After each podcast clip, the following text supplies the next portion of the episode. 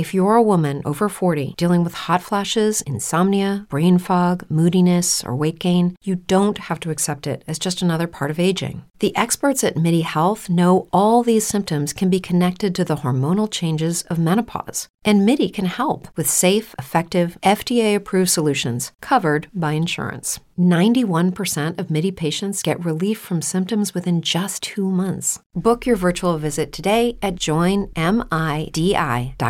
This is the smell of a warm three day old egg salad sandwich in a wimpy trash bag. Wimpy, wimpy, wimpy!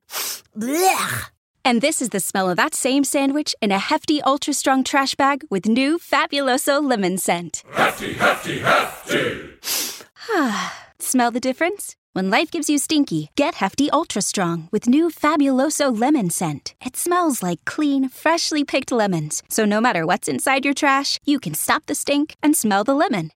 The following is brought to you by the Social Suplex Podcast Network.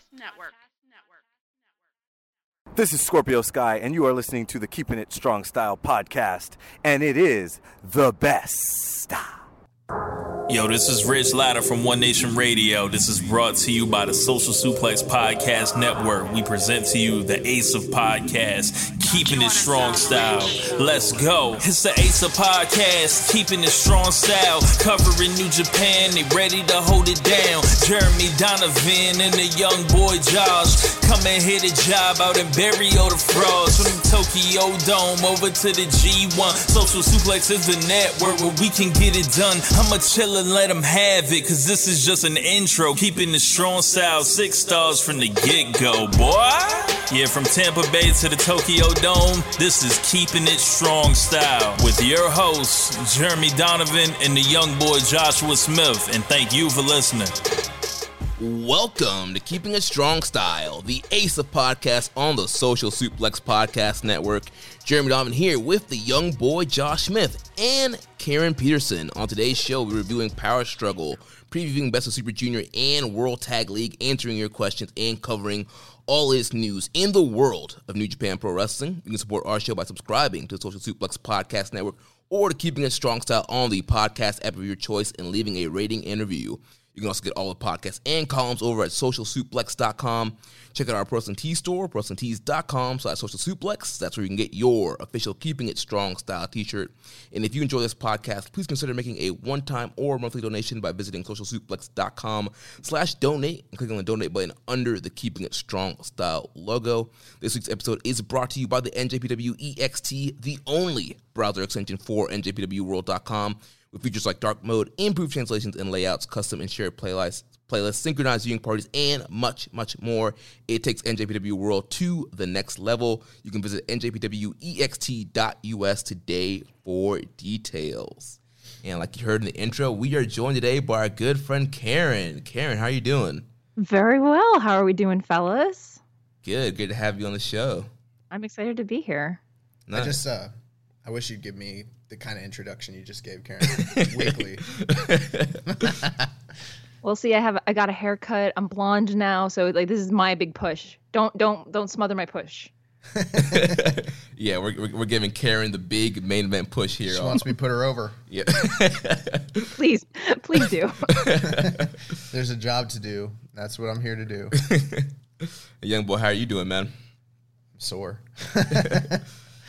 Yeah, Karen, I don't know if you know, but uh, young boy here has been training to be a pro wrestler with Matt Sydal. Hey, now. Yeah. Good for you. Are we? Am I allowed to ask where you've been training at, or is it just your at home training? No, it's uh with it's at the side dojo with Matt Sydal. Uh, oh, okay, awesome. Yeah, I get beat up. well, you know what they say: no pain, no gain, right? Yeah. yeah. well, I'm in pain today. Normally, I'm fine. Like normally, I'm like, to- but like I don't know. I got beat up last night, so. Well, uh, Karen, I know a lot of our listeners are probably very familiar with you on Twitter. Your Twitter handle is at Hey Karen Sensei. Um, you do a lot of great translations from uh, a lot of the, the, Japanese posts that go out, a lot of Japanese promos that go out. So I'm sure our, our fan base is very familiar with you. Uh, but kind of get started. Tell us, you know, when and how did you get started watching New Japan? Well, interestingly enough, back in 2017, I was really into watching British wrestling. And one of the promotions I watched at the time was WCPW, which was later Defiant up in Newcastle. Uh, they had a very ambitious, uh, I think it was 64 person uh, Pro Wrestling World Cup. Yeah. And they had different international brackets. I watched the Japan bracket and immediately fell in love with the juniors because it was everybody. It was uh, then IWGP Junior Heavyweight and ROH TV champion Kushida, Bushi, Hiromu, uh, Young Lion, then Young Lions, uh, Yohei Komatsu, and uh, Sho Tanaka. Taguchi was there. Mhm.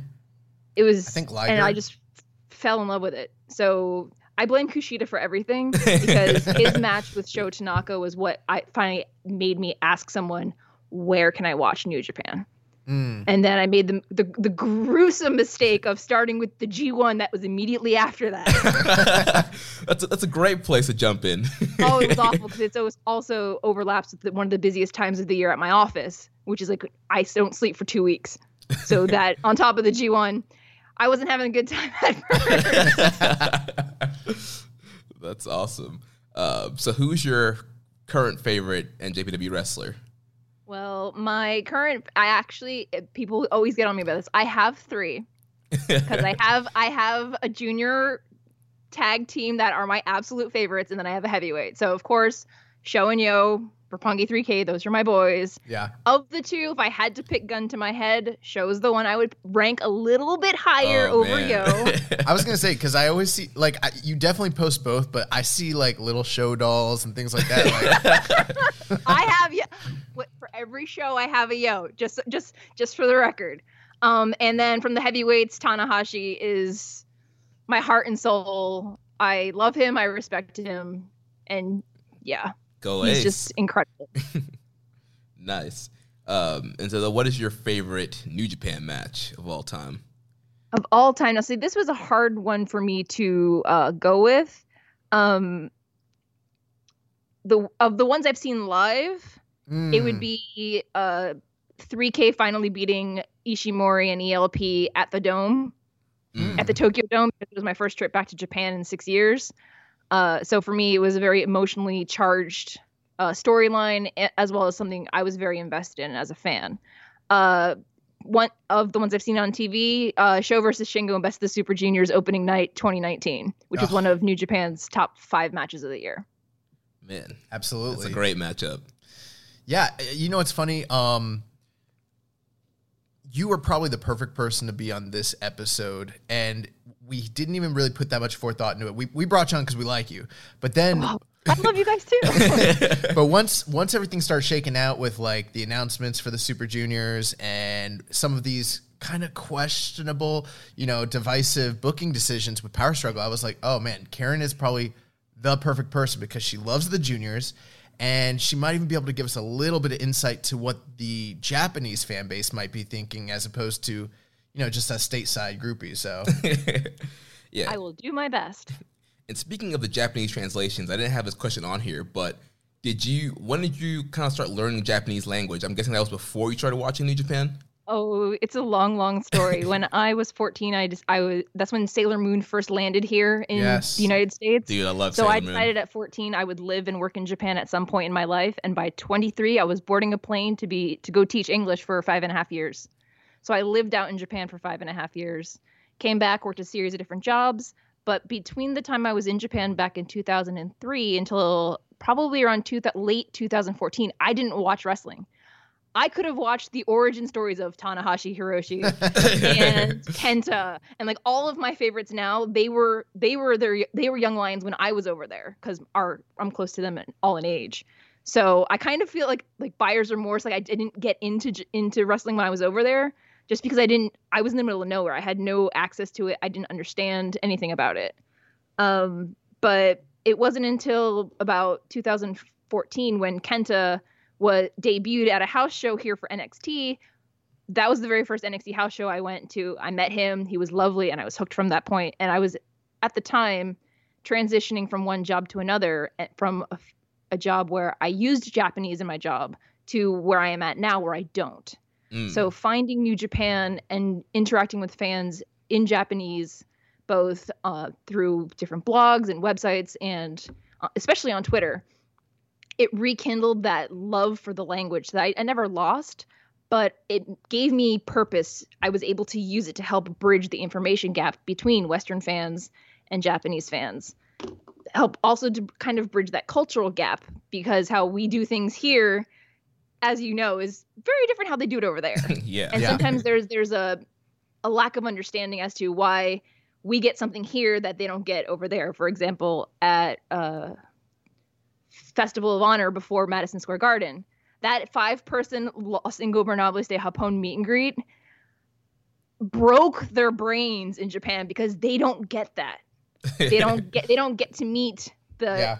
You know, they get they get Hontai, sometimes Chaos, and that's it. They don't get Bullet Club meet and greets. They don't get Suzuki-gun meet and greets. So it was it was trying to trying to help bridge that understanding that what is popular there may not necessarily be popular here, and for what how often they have the shows versus what we have. So it's kind of like I'm trying to build a bridge, as it were, a very long one, like an eight thousand mile bridge. One one hot take here. Uh, Jeremy likes Moonlight Knight better than Tuxedo Mask.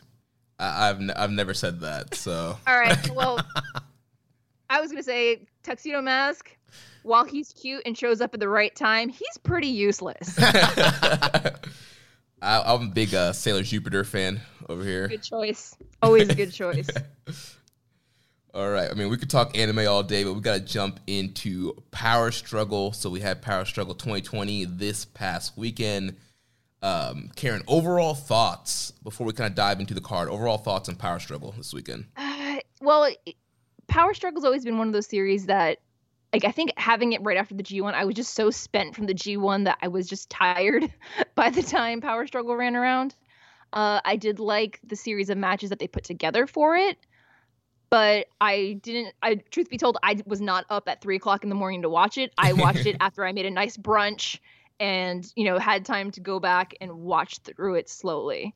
Um, my favorite match was actually very early on the card, as opposed to you know, probably the more crucial matches that we'll talk about later. That sets up you know the big things for January. Right, Young boy, over, your overall thoughts on Power Struggle.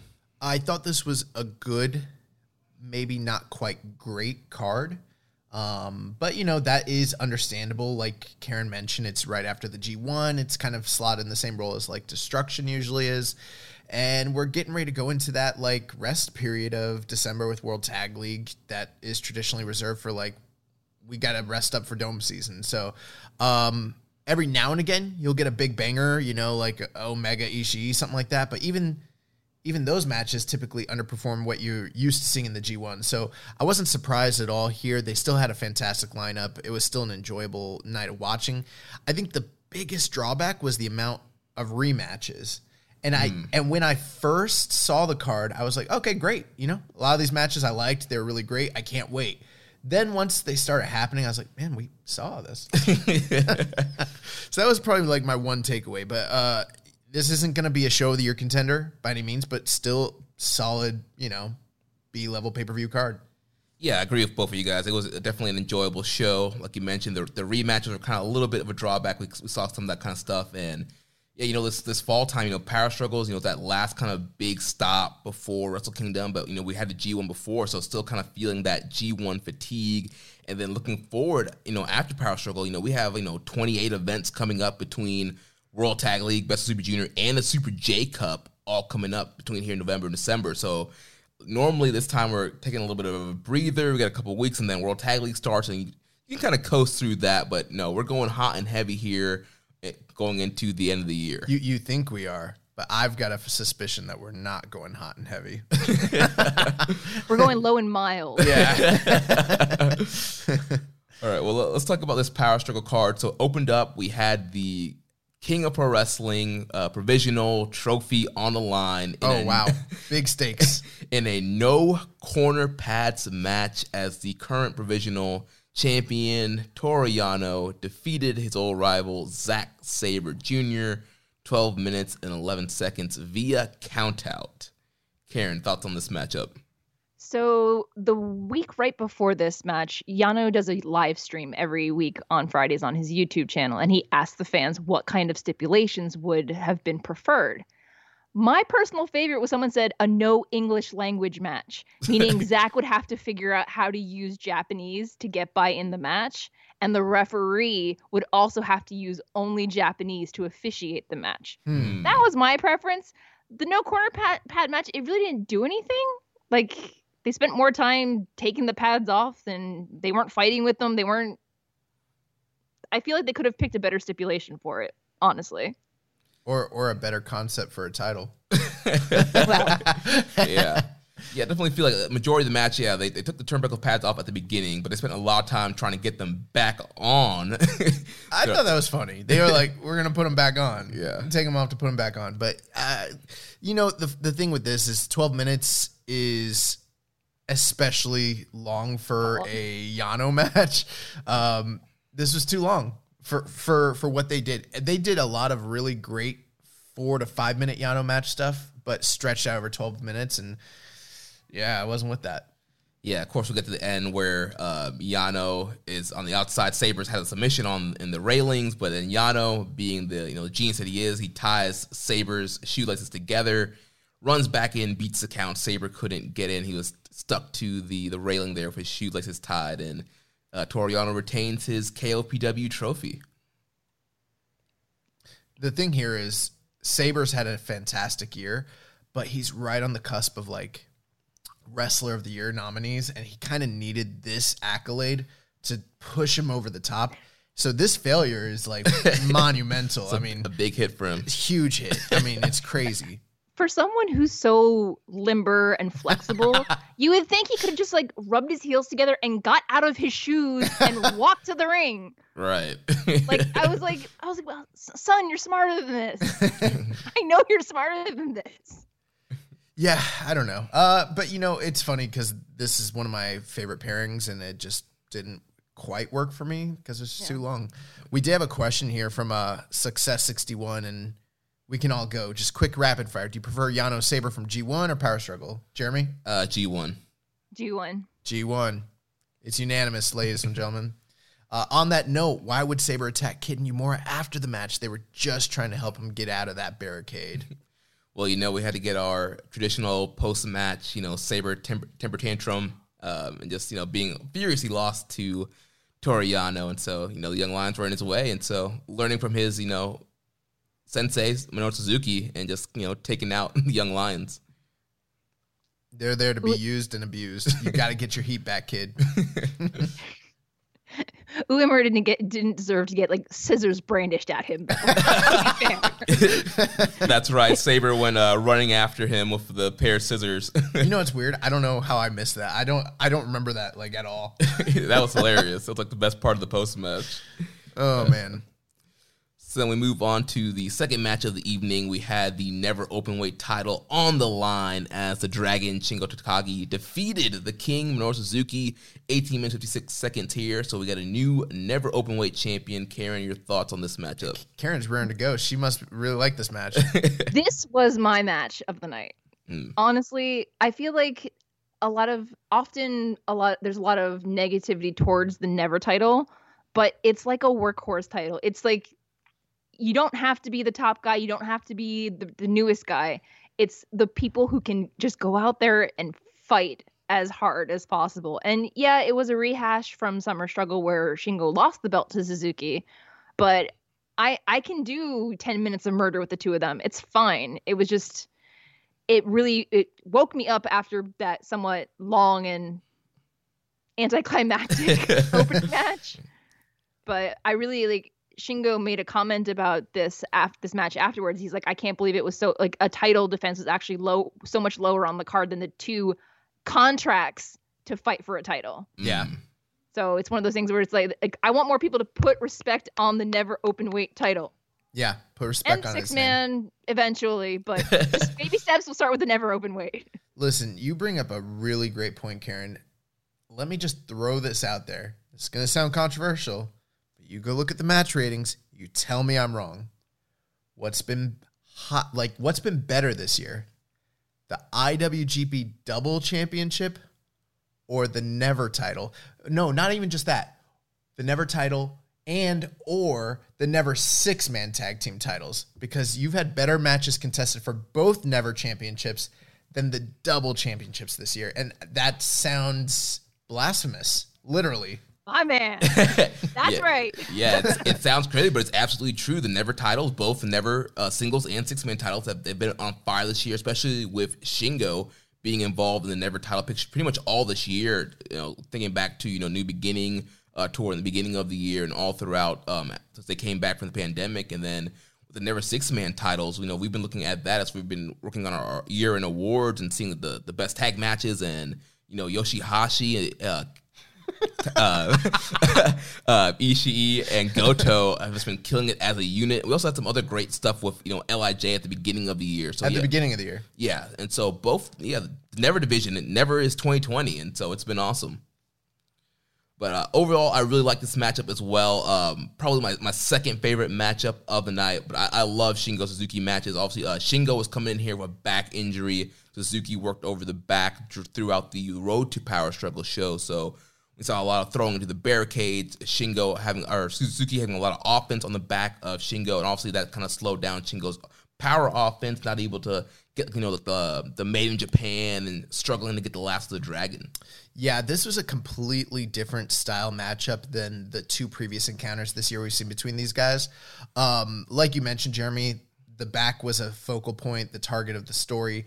And so, as opposed to this, you know, Hoss battle, you know, strong style strike war that we're used to between these guys, we kind of got more of a storytelling match where, you know, Suzuki had a target. He was aiming for that. Shingo's doing his best to survive. He's literally fighting from underneath, which is um, when he's had to do that in certain matches. Like you look at like say the Kanemaru match from Super Juniors last year. Yeah. He's fantastic in that role, but he just doesn't get to do it very often. So it makes it all that much more effective when it's done. Um, I still prefer the Jingu Stadium show or uh, show match over this one, just because that one like blew me away. But this one was still awesome. It's not far off. I mean, probably four stars. I loved it. Uh, I agree with you. It's my second favorite match of the night, but that's a good sign on a show like this because you have two really excellent matches. Um, and Shingo kind of avenging the loss to Suzuki is very poetic. Um, it is somewhat unfortunate because one of these guys had to drop a belt and had to kind of take a loss after they both have had fantastic years and we're getting ready to go into the dome. And you kind of don't want to see either of them really left out in the cold. But unfortunately, with the way they book, that might be the case. But then again, there's two nights, so it's hard to say. Right. Yeah, and something else with this matchup too. I mean, towards the end, there was that, that great kind of lariat exchange there, and, and Shingo just throwing lariat after lariat to uh, finally get Oh. Suzuki down. Yes. Um, which kind of led to the post match. Suzuki looked he was kind of knocked out um, after the matchup there. Did yeah? Did you guys? I heard Dave Meltzer say that that was legit. It didn't look legit to me. It just looked like Suzuki was doing the fantastic sell job he always does. But maybe, maybe like you know, it's the boy who cried wolf too many times. like maybe he really got knocked loopy. I don't know. Did you guys notice anything? I think it's one of those matches where they both went in knowing that it was a rehash of a very recent match of theirs. So they they could have gone overboard trying to make it better. So I if, if it was it was not I don't think it was anything too concerning, but he did kind of look like he had his bell rung by the time he left. Because he wasn't killing all the young lions on his way out either. Right, and usually even when he loses, he's normally like smiling or laughing from defeat. He's always got something going on up here. Right, and especially that, that last sequence where like he was kind of bumbling around off the lariats, like it looked like he was supposed to kind of fall down earlier, and Shingo just kind of kept throwing the lariats, kept throwing the lariats uh, until he finally went down. So Nah, I, I thought they put. To, I was like, man, these guys really put together a sequence. This is fantastic. these are masters. And then when he like was crawling out, I was like, man, what a pro. He's really he's giving the Bob Backlund and Madison Square Garden treatment. He's putting this kid over huge. Like I, I just I didn't know anything bad happened. yeah, I'm not 100 percent sure. It could it could be a work, could be a shoot, but either way. Fantastic matchup. Uh, Shingo hits the last of the dragon. He's finally able to get some strength in that back to get Suzuki up, drops him down. One, two, three. Shingo is the new never open weight champion. and Karen is very happy. Yes. Um, so that takes us to our next matchup here. Uh, matchup number three, we had the Rainmaker, Kazuchika Okada. The former Rainmaker. He's got to earn that moniker back. I don't know. He's the money clipper now. Yeah. He's the money clipper. the money clipper, the You know coupon that, clipper. That sounds like yeah, it sounds like like some like suburban mom who's like cutting coupons or He's the something. coupon clipper. the coupon clipper of chaos, Kazuchika Okada, defeats the Dominator, Great-O-Khan, uh, by ref decision, 12 minutes, 58 seconds. Karen, what are you thinking about this? I really, I don't know. It's it, I've seen O-Khan wrestle um here in the states when he did uh the New Beginning tour, not this past January, but last year when they had the whole visa issue. Right, the North know that- Carolina I- shows. Yeah, I was at the Charlotte show. North Carolina. and I know it's a carryover from his Rev Pro UK character that he's done over there. I just feel like bringing him back and aligning him with Ospreay and kind of like throwing him in the middle of all of this, it kind of the Okada Ospreay portion of it is eclipsing the entire match for me. So I really I tried to get into it, but it really didn't do anything for me. hmm. What do you think, young boy? Uh, well, I don't disagree with Karen. Um, I totally see where she's coming from. Um, I just I don't have enough yet to really make a definitive uh, statement on any of this because it's so new. I will agree it's not necessarily coming off as the most um, authentic pairing. You know, you look at like say the well, I mean the the most recent thing that we can point to is say LIJ, and the way that that all happened was very authentically, you know, slowly introducing new characters, having a storyline reason. This almost feels somewhat rushed, you know. We, you and I've been joking off the air. It's like he's calling O-Khan his brother, but we've never seen these two guys interact in either company Right. ever before. So I see that element of it. At the same time, like I said, it's so fresh that maybe they've got time to get it right. Typically, New Japan, they do. I can't remember the last time they whiffed on an entire uh, you know, faction. Um, Karen, you put your hand up. Did you have something? Yeah, well, the other the other part is, is that in Rev Pro he was the tag team champion with Rampage Brown, who Yes. incidentally got signed away to NXT UK, and he found out on Twitter about it. So Right. it's it's it, it's kind of like I don't know what they're gonna do with him, which is part of the reason I'm just kind of not all like, all right, Oka's back from excursion. I, I need I need to know what they're gonna do with him. Yeah, that's a big thing. I feel like the, the whole purpose of this match was this was just kind of a roadblock for Okada before he can get to Ospreay. You know, Right. no- normally when we see some of the young lions come back and they're in a big match with a singles guy, usually it's kind of to kind of set them up. You know, we we talked last week about you know Jay White when he came in, he had that big match with Tanahashi. And even though he lost that matchup, it was clear that they were kind of setting him up to be on that top echelon, kind of that top, you know, feuding with the top guys with O-Khan, I just kind of feel like you know he's just kind of the muscle. He's the guy that you face before you face Ospreay. He's kind of that roadblock kind of guy, and you know they did make him look dominant throughout the Road to uh, Power Struggle shows. You know he got all the pinfalls on the Young Lions. He laid Okada out every night. Um, and, you know he was dominant here in this match, and Okada did have to kind of work from underneath. But you know it was, it was a quick match. You know typically you would think, all right, Young Lions coming back. Maybe he's going to get a showcase match here for Okada. It's going to be this, you know, 20, 25 minute epic. He's going to show all the stuff he, he he's learned and what he can do. And we just really didn't get that here. It's Yeah. kind of a quick, you know, 12 minutes. You know, Okada gets a heat, or Oka gets a heat on Okada. Okada finally fights back, and then he, he locks that uh, money clip on and he pa- it passes out O-Khan. Well, I mean, yes, but here's the thing: when I saw this match, I didn't relate it to say like Hiromu or Jay White coming back, or even like Roppongi 3K. It reminded me more of like when they brought Sanada in or Evil initially, and I think that's the role he's here to facilitate. You know, as being that second in command, which is fine. It's a fine role for him. Um, he did look dominant. Dominant. Yeah. Uh, the one thing I will say is like, even though I still pine for the Oka of old, because that's one of my favorite guys, and he's not going to be that. I'm not completely down and out on this iteration of O-Khan the way I was when he was in Rev Pro. Like some of the character work is kind of coming through. I kind of like the screams. I kind of like the different offense. It's a different looking style, and it and I think he's still finding himself. So that aspect of it is you know, it's still yet to be determined, but I didn't think he looked out of his element against Okada whatsoever.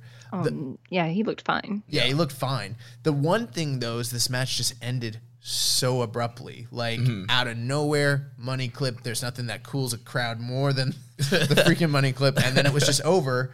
Um, well, I think we got to talk about Will Ospreay though here. Yep. So obviously after the matchup, we had the the post match promo from Will Ospreay coming to the ring. He's wearing his you know ten thousand pound fancy three piece suit. He, he's drinking some champagne. He's got these glasses on. He's got his thirteen thousand pound uh, watch on, and you know really trying to pil- uh, play into this whole fancy you know empire gimmick that he's got going on now. And comes in the ring and cuts this big long promo on how you know he he wants to end Okada at, at Wrestle Kingdom and how he's going to get more money and how he, he can afford all this stuff and he's throwing the watch and all this stuff and then Okada's just looking at him confused the whole time and he's finally like you know what I, I understand a few things like I understand me you Wrestle Kingdom Tokyo Dome and I accept and so that's what we got here so kind of the first big matchup kind of being built here Okada and Ospreay for Wrestle Kingdom 15. What are your thoughts on that, Karen? See, I have to laugh about his Ospreay's approach in saying that Okada's the one holding him back. because I will be the first to admit I am not a very large Ospreay fan. And I, for a long time, have felt that Ospreay held the entire junior division back like an Okada, where he was the he was the guy. He was the shadow that everybody else in the division was trapped under. So it's like I find some of the way he cuts this promo about being held back and being oppressed and being, oh, poor me. I find it to be very it's the pot calling the kettle black. So I don't I don't find that it has any merit. And him trying to wear the fancy suit and drink the fancy champagne. I'm like, you're just you're just trying to do an Okada cosplay. Cause Mm. that's Okada's gimmick. He's the rich kid. Yeah. So I I it's I'm I had to go back and rewatch that part because I kind of fast forward through because he just kept talking. it was really long. I was like, I don't have time for this. Keep going. But yeah, it's I don't. If they put the Rev Pro title into that match, I might be more interested in it. Oh, absolutely. Because I, I want Okada to have a belt, just not one of the usual belts that he's had. I want him to carry other belts. Hmm. And a Rev Pro one, if they were eventually to be able to take it, have Okada go back to Rev Pro at some point when everything's fine, I think like other like Ishii and Shibata, it would m- help strengthen interest in Rev Pro. Hulk Hogan If that doesn't- makes sense. Hulk Hogan doesn't wear other belts. He wears the Winged Eagle, and that's it. and the same with Okada. no, but um, I will tell you this: as someone who has an affinity for fine suits and an affinity for nice watches, I can tell you this right now: I love the gimmick idea, but that was not a nice suit. Did you see those shoulder pads? and I don't care how many pounds he said that that watch was. That that watch was not. Now I hey I get it. He's a worker. He's a carny. Fake it till you make it. One day he'll have you know the Ric Flair you know fit, but he did not. He came out there acting like he did, but like I was like, oh I don't know. There's a lot of creases in that suit. I don't know about that. but um Bougie on a budget. yeah. um, and you know what? The skeleton of his promo, there was merit to what he was saying, but the way he delivered it, the amount of time it took to get there, like he's someone who could really like benefit from promo class because he's just never been a strong promo and he's probably one of the best wrestlers of his generation and of today but yeah the promo the promos weren't good um but I am excited for this matchup. Uh, I agree with Karen when he was talking about like he was held back. There is really no actual storyline evidence that he was ever held back. You know what I Right, mean? yeah. But part of it that might work to a certain degree because when a heel is delusional, they can convince him of something that isn't actually the case at all. And I think maybe that's kind of what's going on here. But um, you know, we never had like that little breadcrumb where like he wanted to go heavyweight and you know, kind of like pat him on the stomach. He's like, "It's not for you, Bubba." Like that never happened. Right. I mean, there obviously there was a story of Ospreay wanting to beat Okada. You know that there's a series of matches going on, and so it was kind of that a big deal. Wait, but so he held him back by being better than him, by beating him. I mean, you didn't let me win, mate. you didn't put me you over. put me over, I put you over. That's the whole problem. Ospreay wanted you know Okada to lay down for him. You know he wanted a finger poke of doom situation, but no, no job. but the Rainmaker wasn't wasn't playing the job to him. So yeah, kind of interesting wrinkle in the storyline here. Uh, we did have a question um, about O-Khan from one one of our Reddit listeners here from Reddit user MCI010 says, Where do you see the Great O-Khan going from here? To the World Tag League. I think it depends on who they bring in as his partner. If it is a temporary partner or a permanent partner. Right. I think I think his partner's gonna be Rampage Brown. No. nice try. yeah, I don't think we're opening that forbidden door to NXT UK anytime yeah, no. soon. well, we're going to talk about that here in a little bit, but as far as like, I guess just the general trajectory, my general gist of it is he's going to be second in command. I think that they're going to need a pin eater, and I don't think it's going to be him. So that's kind of what I'm thinking. Yeah, and we'll talk about his partner later, but I definitely feel like it's going to be somebody that can kind of facilitate that that pin eater role uh, for the Empire. So moving on to the next matchup here, we had the IWGP US Heavyweight Title Number One Contendership briefcase on the line as uh, one of two of Karen's favorites actually. Uh, Kenta defeats Hiroshi Tanahashi 19 minutes and 57 seconds to keep his briefcase and right to challenge uh, current IWGP US champion John Moxley. Allegedly. well, I've got all kinds of beef about John Moxley still being the champion, but we won't get into that just yet. um, what I loved about Kenta in the G1 after since he had won the briefcase was that he went in. Oh, we have a we have a. Sorry. yeah, Josh switched up the drink. Everybody, I'm drinking on there. Oh no. I was like, what is he drinking? What, what flavor we got going I got, on? I got Truly Wildberry, and it's a it's a recommend. I'd give it like uh, I don't know four and a quarter.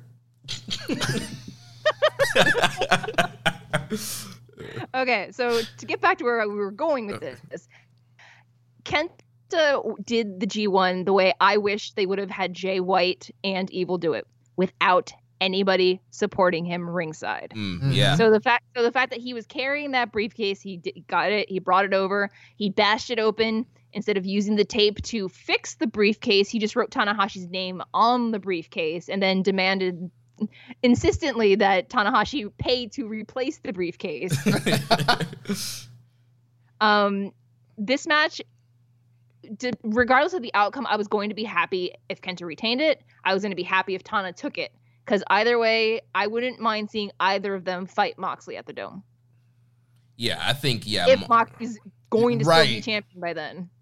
Right. Yeah, I think Mox versus Kenta, Mox versus Tanahashi, those, those, are both big money matchups, and I'm sure those are two guys that Moxley would love to face. And yeah, this is one of these matches. It, it could have gone either way. Uh, but yeah, gone with uh, Kenta retaining here, and I, I really love the chemistry that Kenta and Tanahashi have it seems like the majority, at least what I see online, people don't really dig their matches as much as like me and Josh do. But I, from their first match in the G1 last year, and then their the match in the G1 this year, and then this match at Power Struggle, I just think they have great chemistry. And especially like you mentioned, Kenta throughout the G1, you know, yeah, he might have cheated a little bit with the briefcase, but you know, there wasn't any run-ins. It was mainly him, and he, for the most part, wrestled clean and kind of brought that you know that kind of that strong style, that kind of Noah Kenta out with the striking and setting up for the you know the game over and to go to sleep. And so I really enjoy this matchup. Well, Jeremy, as you know, I'm a man with great ratings, great takes, and great opinions. your, your, ratings are not a game. ratings are not a game. No, but um, in all seriousness, though, Kenta and Tanahashi, being a longtime fan of Puroresu and seeing you know Noah Kenta and you know the young ace on the rise, this every time I see it is still a dream match for me. I know it might not be for like newer fans and they might not be as aware, but it's like it's literally like seeing like Ric Flair and Hulk Hogan like lock up because like that's who they were. They were the ace of their companies at the same time, and it was never gonna happen. So I'm always gonna be into it regardless. But um yeah, the story with the briefcase has been excellent. Um, I would say much better in theory, just because of the delivery than the other briefcase match that we're getting. Um, and every time Tanahashi and Kenta go in there, they just have a certain kind of chemistry that they seem. I, I I'm kind of like dumbfounded as to why people don't like their matches because I I don't get it. I actually think Tanahashi may even be Kenta's best New Japan opponent, uh, at least like from a consistency standpoint. Yeah. So um, yeah, I I mean, and the the big thing here, Tanahashi tapped out at the end to the game over, um, which it's like it's it, it really does it, it's big for Kenta obviously, but like I Tanahashi's at that point where he's like almost uh you know, you can't really harm him. We've seen him tap out so many times to so many people over the the last few years, you know, Sanada and Sabre. Sabre and people like, like that that like he's bulletproof. So, um I think the big thing though is people thought like we said last week in the show that Tanahashi was going to go to the dome and fight uh Mox and now, if it does happen, it's going to be Kenta, which I'm kind of in favor of that because he won the freaking tournament. yeah. And the guy who wins the tournament should like get to cash in their opportunity. Gato. Um, so yeah, I don't know. Uh, one thing to piggyback off off of was Kenta's promo after that match, because he talks about a time where they were doing a, when he was in WWE and they did a tour and ended up I think it was in Singapore Mm. And and Tanahashi was on some kind of business trip over there as well. So he went to dinner with uh, Tanahashi, Shinsuke, and Asuka, and he's like, I've never felt more out of place sitting at a table with four, three of my peers. Mm. And you know, it it was that like a like a, a very human, humble moment for Kenta. So and it also goes back to that Noah connection with Shibata. Like the the three of them, they have that connection. So I even though they are older veterans in the company, I feel that there's a great story that can still be told because they're still they still have that love for professional wrestling or in Kenta's case rediscovering it at last year's G1 where he's like I can still go I can still do this. Yeah, definitely. Yeah. Remember at the press conference I was like you keep talking about Kenta's pro wrestling what is Kenta's pro wrestling? And he just like looked at me. He's like, I will show you. yeah, that was. And awesome. did he? Yeah, he did. He did. He did.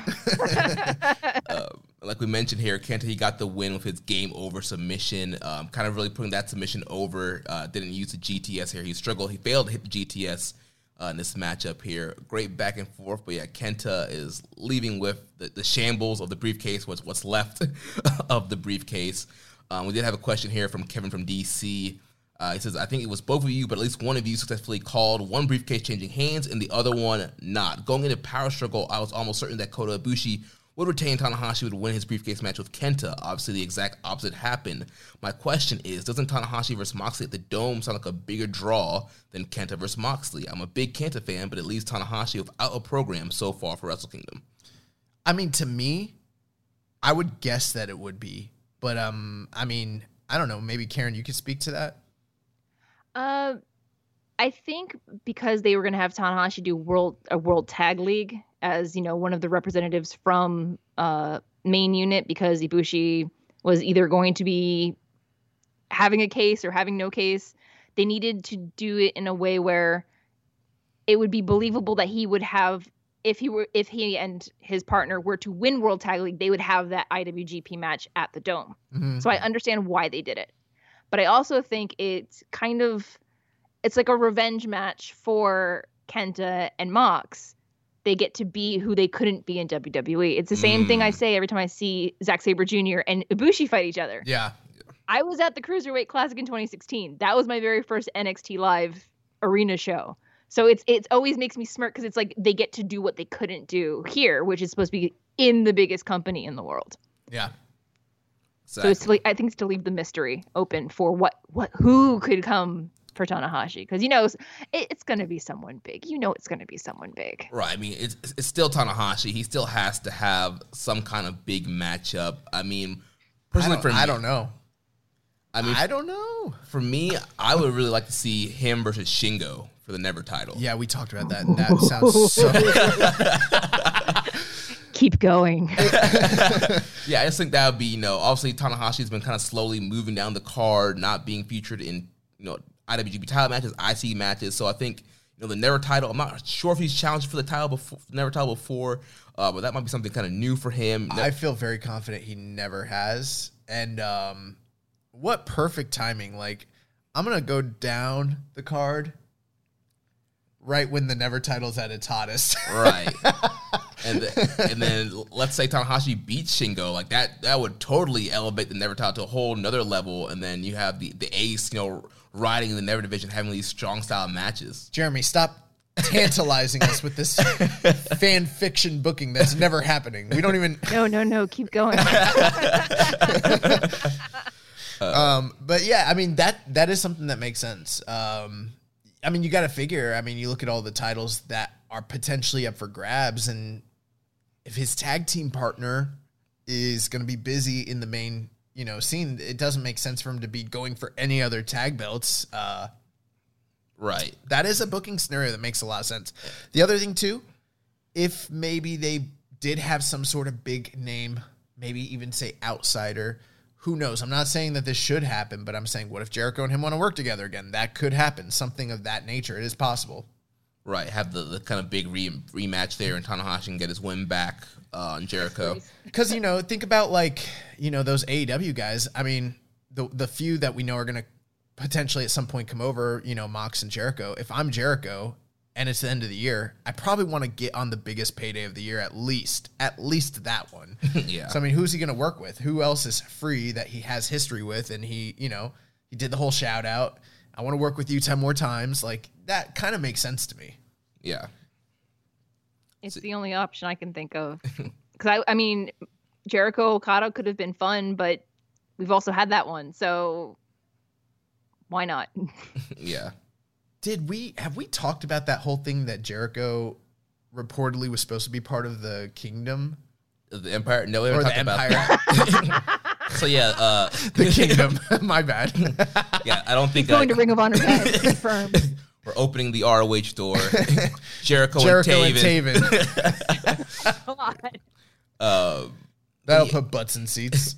But yeah, Meltzer was talking on Wrestling Observer Radio last week that you know Jericho had a, a, big hand to play in Ospreay turning heel because apparently Jericho is going to be a part of the Empire and be alongside uh, Will Ospreay and Jeff Cobb, and then eventually O'Connell was supposed to come in as a member of Chaos first, right? And then eventually turn on Okada to join the Empire at Power Struggle. The report was that O-Khan was going to come back and join Chaos. Mm-hmm. Okay. Then, in the middle of the Okada um, Ospreay match at G1, someone in the Jiangxi outfit would come out, and it would be Jericho. Okay. And then it would be Jericho who's attacking Okada, and they would establish the Empire with Jeff Cobb. That's like multiple reports, multiple sources, who are all pretty valid. So it seems like this was something that, and also when when um, Dave originally was like, yeah, Jericho booked this. I'm like, why is Jericho booking this? It makes no sense. like, right. now it kind of does make sense. Although I don't get it because it's like you're going to be in two factions in two different companies. I guess. Cool. Whatever. But yeah, I don't know. We never talked about it, so I just figured we should throw it out there. Yeah. Well, he might be getting kicked out the inner circle. You never, you never know. MJF won that, that big matchup, but uh, oh, goodness. full gear this weekend. Jeremy, stop trying to open up the forbidden portal. I want to weld the forbidden door shut, guys. but um, uh, back to this match. Um, I mean, we've done our booking scenarios, but I mean, um, ultimately, I love the match. I thought it was very good. I like the only thing I didn't like. The again, even at 20 minutes, I felt like the finish was a little abrupt. That was the one thing I didn't actually like. It just kind of came from out of nowhere. But other than that, I thought it was a fantastic, you know, addition to these, you know, series of matches between these two guys. Definitely. So we move on now to the semi-main event of the evening. We had the briefcase up on the line for the IWGP Heavyweight slash IWGP IC title. Uh, Kota Ibushi defending his G1 briefcase against the Switchblade Jay White, and for the first time ever in history, the briefcase changed hands. Switchblade Jay White defeats the Golden Star Kota Ibushi 18 minutes 47 seconds. Young boy, you were right last week in your prediction that uh, Jay White was getting the briefcase. I wish I wasn't. um, actually, I don't. Is that what I predicted? Because I don't even I don't be listening to what we like record every week. Yeah. you, He's honest about it. you you went double bull club. You went you went with Kenta retaining, and you went with uh, Jay getting the briefcase because you were like it, it, makes no sense for Bullet Club to leave weak from Power Struggle. Well, my takes are good. Yes, I don't remember. Um, I I remember thinking at least one of them would change hands, but I thought I had it reversed to be honest with you because it was hard to call both of these matches, and I went back and forth for a while. Um, yeah, man. Um, Jay White won. He cheated. I thought the match was of the three contests that these guys have had this calendar year. This was by far, in my opinion, the best match that they've had. But um, very questionable booking, and then the fallout of the match very questionable. I think a lot of people have a lot of questions about this, and we need to talk about it. So yeah, Karen, what, what were your thoughts about the matchup? So my thing is, is that if this was going to be the end game that Jay White gets the briefcase, why didn't he just win the G1? Ding, ding, ding, ding, ding. yes. Like I feel that because for me, I wanted Sanada to win the J the G1. I that was that was, no because you know it makes we'll sense. get to that a different time. But it's one of those things like I don't understand what was the point of having Ibushi win back to back, releasing a T-shirt saying he did it, and then surprise, surprise, weeks later, just kidding. That's because it's a merch grab. You remember those Y2 AJ shirts? Mm-hmm. oh, yeah, definitely some questionable booking here. Um, you know, you know, people always said, you know, it has to happen sometime. Somebody has to lose a briefcase, but I don't like it. You know, you win such a great tournament like the G1. Like you should get, like you mentioned, Josh. You win a tournament, you should get the prize of winning that tournament. And it just to, just make a lot of sense here for for Jay to get the briefcase this way. I mean, they could have had yeah Jay win the G1, and then you find some other way to get Ibushi into the title match for the Dome. Uh, yeah, just I, I don't know what uh, Gail's thinking here. And like I said last week, I'm actually okay with the idea that the it had to happen at some point, right? Who's better to do it than Jay White, the top heel in the company? Mm-hmm. These are all things that I'm okay with. What I'm not okay with is the fallout. Because it seems very clear that, like, okay, Kota Ibushi won the G1. Yeah, he lost the contract, but we've got two nights, so quote unquote double gold dash. You know, you, you can set up a Naito situation a la last year to give this guy his crowning achievement and fight against the odds. I don't think they're doing that this year. The way it looks, it does not look favorable for Ibushi, and it harkens back to the points that Karen made. Why would you have this guy win two times in a row if he's just if if the main event on the second night is going to be a Jay White, you know, match?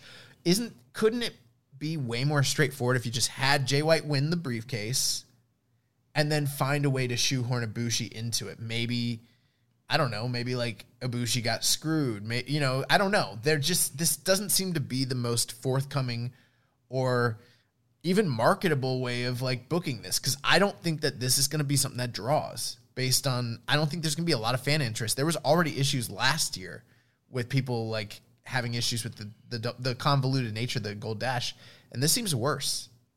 Yeah. Um, I just feel like after losing back-to-back nights at the dome last year, and then kind of being on a losing streak at the beginning of the year, kind of being stuck in the tag division until up until G1, I felt like this was like the kind of the big a redemption. Like, yeah, redemption arc for Ibushi. Like he wins the G1 again. This is gonna be you know re- redemption, kind of payback from last year. He's gonna go in and like win at both nights this year and leave both nights as the double champion. Well, for me, there's two things. Is that one, they made this whole, again, the redemption arc. He's supposed to be God by this point. God lost to a kid who cheated. Like, that just bums me out. yeah. And the thing is that Naito has said since before Summer Struggle, he wanted to defend the belts individually. Never happened. So, yeah. so I'm just like. Right. I, I have a theory of how they could really convol more more convoluted things is how to separate the belts you know and it's it's one of those things we talk about and i'm not accusing him of anything but i am just saying like historically speaking you look at some of the best bookers of all time you know you can run through the names your giant babas your bill watts stuff like that there's a finite amount of time for them to be on their run at the top of their game because eventually you get burned out you run out of ideas and you know, all the different variables that go with running a wrestling promotion. And there's a lot of shifting variables in New Japan at this current time. So, uh, yeah, it's it's just so weird. It, it, it this whole thing is so weird. They booked them. The bottom line is they booked themselves into a corner, and they have no one else to blame but themselves. That's the problem. Yeah. That's right. Uh, we had a question here from our buddy uh, Ricky from the Ricky and Clive show in Scotland. Any possibility that Jay White loses a briefcase between now and Wrestle Kingdom? I mean, I, mean, I pray. I, have been praying.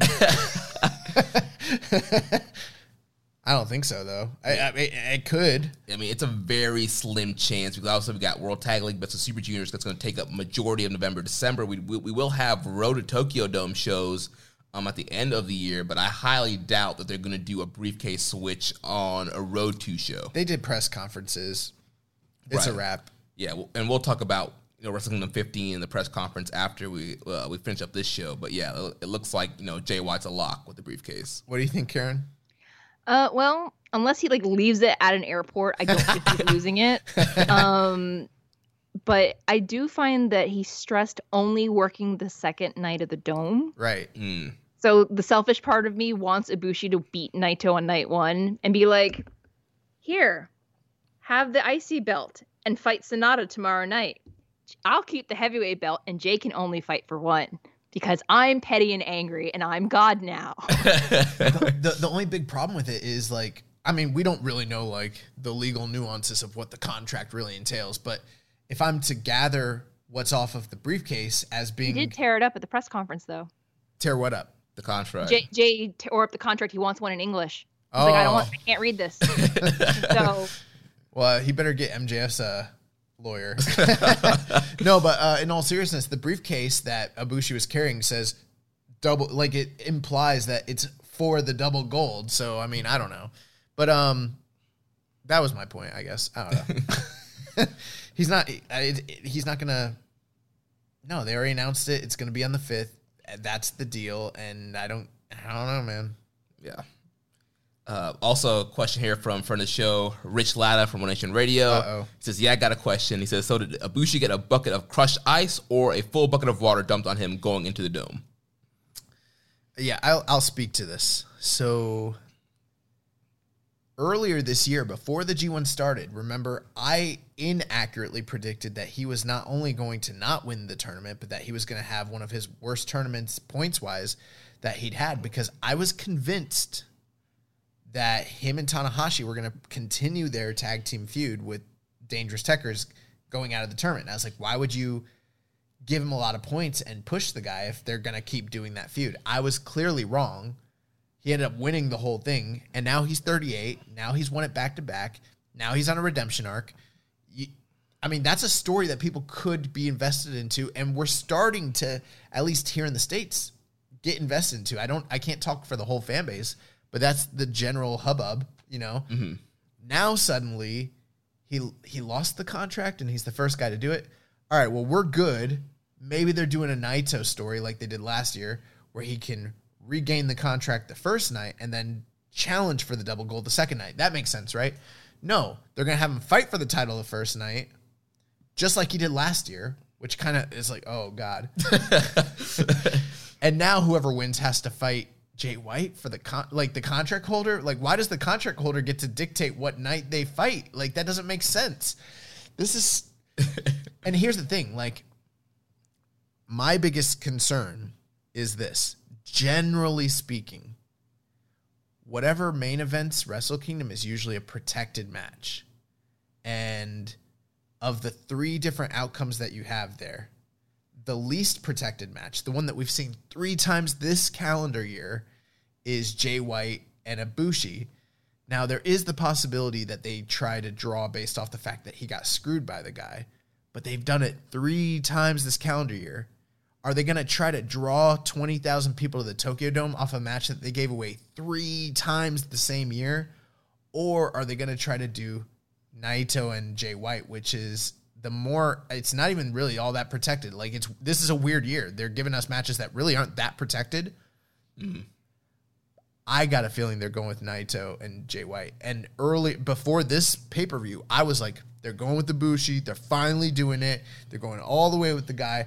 Give him all the gold. They're going to give him a lengthy run because he's 38 and he's the best. He's one of the best of his era, and it's time to, to go with him. And now I'm like, they're not going with the guy, and I don't freaking get it.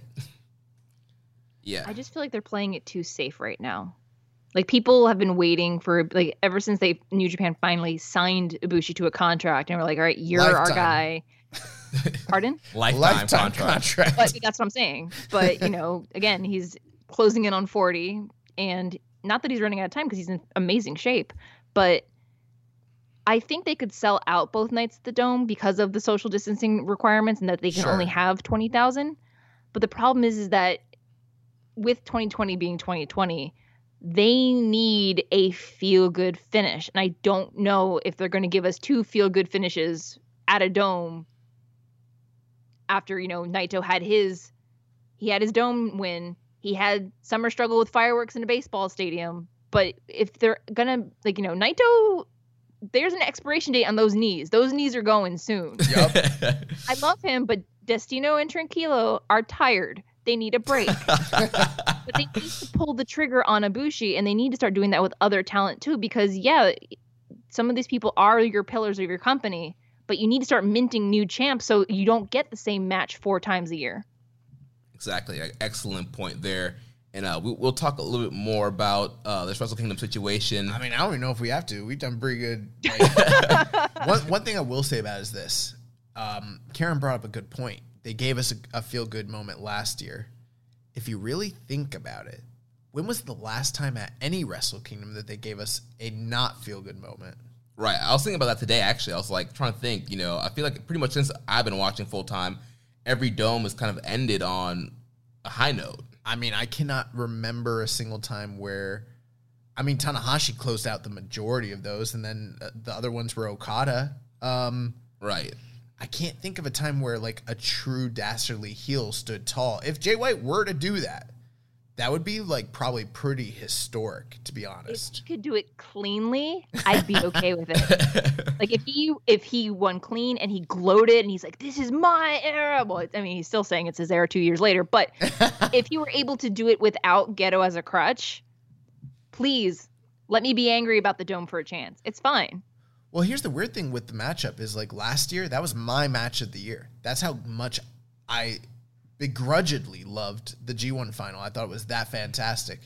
But then this year, it, it- they've had some good matches, but like I I actively hated the Tokyo Dome match they had. I really, really, really hated it. So I'm like kind of torn between like the high highs and the low lows that this feud has kind of entailed. And I'm like, I, I don't know if I want to see it again. Like, Yeah, especially after seeing it so many times this year.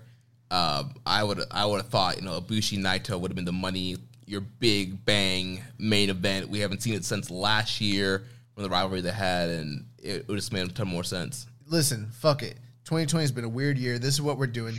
Double knockout. They're both down. Titles Triple up, threat. titles up in there. Let's just do a triple threat. Get get it get it over with, and we can just have everybody in play. Like I don't even care anymore. Yes. fine. it's fine. Just do it. Whatever. Well, you know, speaking of the double titles, we got, Oh. we got to talk about the main event of the year. We've, we've been we've been stalling because we don't really want to talk about this. Uh, we- we got we got to touch on it real quick. The the main event of the evening for the IWGP Heavyweight Title and the IWGP IC Title. The champion Tetsuya Naito he retained against Evil. Thirty three minutes and eight seconds. That's a long time. Karen, uh, what what have been your thoughts on the whole Evil turn and the Evil Naito rivalry, and then this matchup? All right. So Lay, lay it on us, Karen. as, as an LIJ fan, I, I I do love me some evil. Evil comes from that class of young lions that are in their early 30s that are they are on the cusp. They are ready. It is their time. I might be the outlier here saying I think Evil not only deserved the push he got this year, but he's named Evil. He should be a bad guy. But to be honest, during the lockdown era, he kept Bullet Club relevant because they didn't have a front man. Because for some reason they don't think Taiji Ishimori can be a front guy, even though he's the Bullet Club's only champion right now. Mm. Um, again, we had uh, we had several matches of Naito versus Evil since March.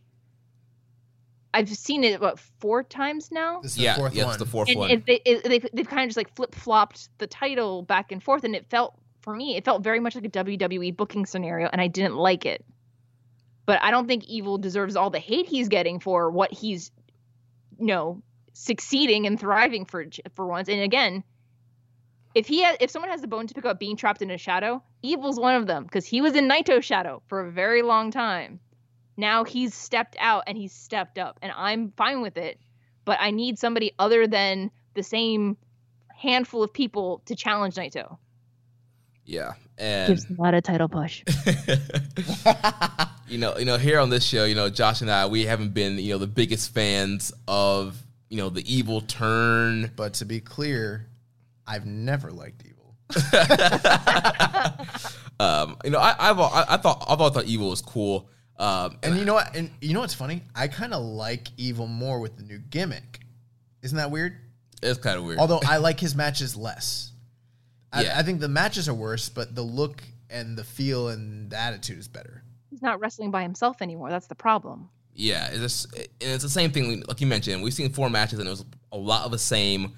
A lot of ref bumps, a lot of interference. Dick Togo running out. We had Yujiro Takahashi running out at one point. Uh, we had Jay White and Ibushi running out there. We had Sanada running out there. You want to know what? That all worked for me. That worked. Okay, here's the crazy thing. All the other matches had tons, except for the G1 match. Well, I guess it had a little bit, but all the matches had some level of interference. This match had the most interference, but the best parts of the match were when Sanada was coming to the rescue and when, you know, they had Jay White coming out and then Ibushi, because this all played into the greater story of the title scene. And so it actually worked for me. The problem is, is that they already did it so much in the lead up to this match that it Exactly. didn't matter. Exactly. That's the problem. But it is it is very telling if the only things I really remember about this match were the run-ins from the outside people. I really don't I mean, I treated an IWGP title match like it was a road to show just Yeah. sitting on the back like in the background while I'm folding my laundry and trying to figure out what I'm gonna do the rest of the day. That's egregious. One of the things I liked about Jay's running in particular was that, you know, when he gets evil and pushes him into the corner, he, he you have to listen really carefully, but he's like, Is this what you want? And I'm like, Yeah. Oh, oh, oh are we are we are we starting are we starting a little bit of trouble now, gentlemen? so I just reg- regardless of what happens with Jay at the dome, I think there's also you know of course the battle for Bullet Club supremacy is coming.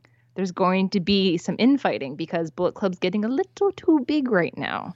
Why does Ibushi always have to be the casualty of a civil of a Bullet Club civil war? Why? always. He needs to become full murder Ibushi and take over Suzuki-gun and make it Ibushi-gun. that, that's a problem. He needs, he needs his own army. He needs his own squad. Man, Hontai can just be like You- You're you're gonna kick Tanahashi out of Hontai? Good luck. Ibushi Japan. Oh, but yeah, very interesting there. The, the whole Jay Evil interaction and Jay actually helping Evil out. You know, people probably thought, oh, Jay's gonna screw Evil over here, um, so he can end up uh, facing Naito. But yeah, he tried to he tried to help Evil win, and you gotta think, you know, where's this whole Evil Jay story going? You know, I, I we were thinking potentially one night at the Dome you're gonna get Jay Evil matchup. Right. And I mean, technically, I guess you still could if somehow Evil challenged Jay for the briefcase on night one, and you, you get your double gold dash, and then you have Jay Evil face each other, and then Ibushi Naito, and then the two winners face each other on the second night. Things are very up in the air when it comes to Evil and Sanada and the Tokyo Dome. Very up in the air. Like, what do you do with the guy that held the IWGP title this past year and the guy who was the runner up in the in the G1? And as we've discussed on this show, historically speaking, you go through the last five to six years, the runner up of the G1 always ends up in some sort of singles title match at the Dome. And that almost seems like it's not going to happen. What do you do with those two guys? He also lost to Evil at the finals of the New Japan Cup. So there's, there's, oof. I, I need I need Sanada to get a win, but I don't know how they're going to do it with the current setup at all. Yeah, I mean, both of those guys are in World Tag League, obviously on opposite teams this year, and so maybe one of those guys gets a win over the other guy, or something happens in World Tag League that kind of sparks maybe those two facing each other off in a big match. Something else I also thought about for Sanada, he's teaming with Shingo, never champion. You could have something that where they fail to win the tag league, or there's miscommunication between Shingo and Sanada because you know they're not the normal team. You know, Sanada's normally teaming up with Evil, and so obviously you know Sanada and Shingo are, don't have the same kind of you know layout as Evil and Sanada did. So maybe there's some tension there, and then you have Sanada Shingo for a matchup for the Never title, so you get Sanada in his singles match. Listen, guys, we're we're just about done with this preview, and I want to point something out. We're talking about Evil, we're talking about Sanada. we're talking about Ibushi, we're talking about literally Jay White, every single person except for the double gold champion Tetsuya Naito. like, are we ready to like? Are we ready to admit that like this title run and this like whole past year run wasn't like it's not his fault? I know there's extenuating circumstances, but this run wasn't what like people really wanted it to be and hoped it would be. And I've got the feeling that he's not retaining at the dome. I don't think personally. I think this is it for Naito as like his big this is his big run. See, the thing is, is that like Naito's said since he won the belt, and after the first time he defended it against Kenta back in February, he's like, I don't want to be defending these together right. the entire time. And yet he keeps getting pushed to do it. And even in the press conference on this past couple days, he's like, I don't want to defend these together. Why why do you guys insist on me having to do this? Like he doesn't even he doesn't want to do it. like Naito's just like I I'm tired. I I don't want to do this anymore. Like he wants to be champion, but he doesn't like he, I think he also see, and this is just me reading into the situation is that I think he sees how limiting a double champion is. Right. Especially when you have your largest show of the year coming up because again, it's two belts tied up in a feud with maybe two or three people or four people and where it could have been an opportunity where if he only had the one belt or he loses one belt someone like Sanada could step up and get that match. Or you know honestly I wanted Evil to win that belt and have Evil versus Sanada and Sanada win at the Dome for the IC title. One day but that's not happening either. someone is going to write a fantastic think piece or analytic article or even maybe a novel or something like that about how the white belt elevated Shinsuke but was the albatross on Naito. mm. because it has been this curse on his on his life. I don't know what the I don't know why. It just is. Can't get away from it. Uh, real quick before we move on, we had two questions here. First from Reddit user Rambo and Slam Pig. It says, "Are we done with Naito versus Evil for a bit, or will they find a way to cram some more in before the end of the year?" Oh, we're done with we're done with it. Yeah, I mean, based on the trajectory, I, I would think that we're we're done.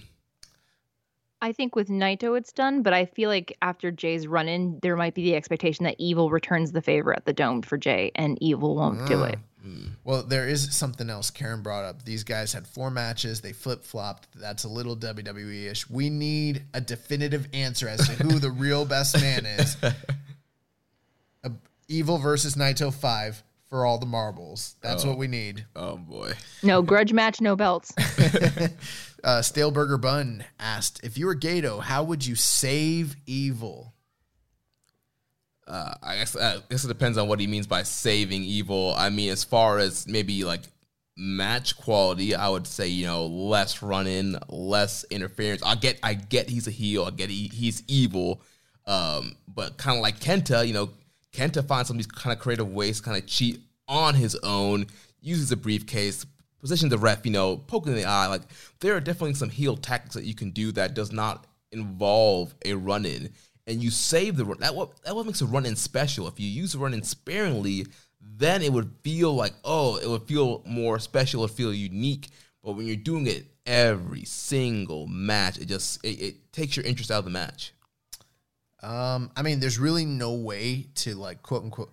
It, it, you got to look at it two ways. On the one hand, they gave him a better look, they gave him better music, they gave him better attitude, Gave him a faction. they gave him a faction, they gave him a push, they put him in a higher like there. I don't know any other way they they could more save him. Like he's more of a big deal and a star than he ever was before. So in that sense, they've already done it. In the sense of the fact, and this just come from me, I fucking hate his matches. I hate them. I hate them, hate them, hate them. And like the main reason is because of the interference. I didn't like his wrestling before that personally, but every now and again he would still blow me away and throw out a banger. So maybe maybe just let him have a banger every now and again. Maybe that's I think that's what people are waiting for because that's kind of what the deal was with with Jay White when he was in the same predicament 2 years ago and everyone was upset about him having all these story matches and then he had the juice match and it was awesome and then from then on they let him like kind of expand his uh you know creative wings when it came to the in-ring aspect and I think that that's what they probably need to do. And again, Evil's in a new role, kind of still just finding himself, and it's in an empty arena atmosphere, so it's completely different. He's got a lot of challenges going up against him, so it's not entirely all his fault. But I think for the notebook like nerds like me, they're not gonna like it because the in-ring product just simply has not really been that good. I think honestly the best match I've seen him in was like the Yoshi-Hashi match. That, which was which was fucking awesome. that or the Hiromu match. Uh, well, oh, and, and the ZSJ match, but for the the general part, like the only way that you're gonna fix that aspect of him is just let him go like he used to go. But other than that, I mean, as far as creatively, this is the most interesting he's been ever. What do you think, Karen? I think, like we've we touched on a couple times, is that I understand the purpose of someone as like Dick Togo, who historically has that tie to Gedo and Jado and all of that. And you know, it's good because when Bullet Club wasn't all reunited, they had they they found a way to make um, a new star. I wonder if now that everyone's back from Bullet Club, if it's too bit too many big names, because Evil shouldn't be a placeholder for Jay White. Right. He shouldn't be a placeholder for Kenta. Does if Bullet Club comes to punches and some people get kicked out or some people break off, if they maybe he forms a new faction, maybe he's just standing in Bullet Club for the time being and goes back to LIJ. Who knows? It's just one of those things. Like I don't think Evil needs saving. No. I need. I think people need to trust the process Mhm. but they need to lay off the manager and distraction run-ins and stuff like that. Yeah. because you know evil used to you he does the he does the chair thing. He he has the submission. He he has a great move set. But for me dick togo historically yeah great. He's fine. He's he shows up in his suit. But i find him ringside like i find Gedo at ringside very distracting. I Yeah. find it they de- they detract from the match. You want me to you want me to really hate a heel? Have them start clean clean winning and gloating about it Mm, yeah, get- that's get some heat there. And like like you mentioned, him having his own faction, that's something we kind of talked about too. I thought it would have been more creative for him to kind of just start up a new, a whole new faction, this whole thing, I'm and pretty not sure they're going that way. yeah, like, yeah, like Karen was saying, you know, Bull Club's getting bloated, and he doesn't need to be a placeholder for Jay or Kenta. So you, you got two top guys right there in that faction, and so where does Evil kind of play in the mixer? You, you can't have three alphas in the faction there, um, and so I, I think eventually this might lead into uh, Evil splitting off, maybe like Evil, Yujiro, and a couple other guys from Bullet Club split off, and then you, you add some new guys to it, maybe some young lions or somebody else coming back and kind of create something new for Evil. We will know for sure that Bullet Club is done if we get Bullet Club Switchblade and Bullet Club Darkness or some shit. Like that. if that happens, then it's cooked. It's a wrap. then it's nwo Yeah. All right. Well, you know, Jay White's already rocking the Wolfpack colors. so Dun, dun, dun, dun, dun. He'll never be Sting. Sorry. don't turn your back on the switchblade. Oh, Might end up in a body bag. if Jay White, we, we got to move on, but if Jay White was one member of the Wolf Pack, who do you think he is? Um, I think he's Lex Luger. I think he's, he's a total package. I, I have no like actual like comparison between the two. That's just my gut. That I'm gonna go with my gut, and that's what I think. I, I don't know. I don't. I, I have a hard. You hard think time. he's big sexy? He's pretty sexy. You think he's big sexy, don't you? I, I don't know who I, I would put Jay in as. Not that tall. Yeah. Oh my god, he's Konnan. Oh man. Oh man. Oh, one quick thing. So Karen mentioned like that Evil has a great move set. One thing I've learned, um, wrestlers do not like to be told that they have move sets. And I'm like, what do you mean you don't have a move set? Of course you do. You got the same moves you do every time. That's your move set. And they're like, it's not like a video game where you just have a move set. And I'm like, well then what is it? They're like, you just have moves that you do. And I was like, but they're the same moves every time, right? And he's like, yeah. And I was like, you practice them, right? He's like, yeah. Like, that's your move set. And he's like, it's different. oh man. Uh, so we had a question here from Reddit user Dom Honey 101. He said, "Who made a better fashion statement at Power Struggle, Sanada, Dick Togo, or Will Ospreay?" this is um Nada. Yeah, Sorry. what kind of freaking question is that? Did you not see Sanada? My God. They're calling him the White Knight in the Louboutins. I mean, you can't you can't top that. Yeah, Sanada always looking fresh out here. Remember, like I said in the past, the only two men I'd ever go gay for were Ibushi and Tanahashi. Well, like Sanada, he just made the list. Oh man. Uh, next question here from Reddit user PSAN91. He says, I had a lot of fun at Power Struggle, and I think my friend maybe had too much fun. The person who Ospreay said thank you to during his promo was my friend who was already a few strong zeros deep and shouted, woo, as he was getting Ric Flair vibes off the promo. He must be the only person who enjoyed the promo. That's not even really a question. PSAN91 just want to give us his field report, and he's out. That's it. Well, he says, uh, anyway, I thought it was interesting to see Oh, that my mind. friend's reaction to the matches as it was his first live wrestling show. I thought it was interesting he could tell right away that Shingo Suzuki was awesome, and he knew that O-Khan and Okada match was not so good. My question to you is, have you ever been to a live wrestling show or even just watching on TV with someone who it's their first time to experience it, and you've been surprised by their thoughts and or takes on the overall show and or matches? Again, I just thought it was interesting. His thoughts on the matches were pretty much in line with me, despite having never watched New Japan before attending Power Struggle with me.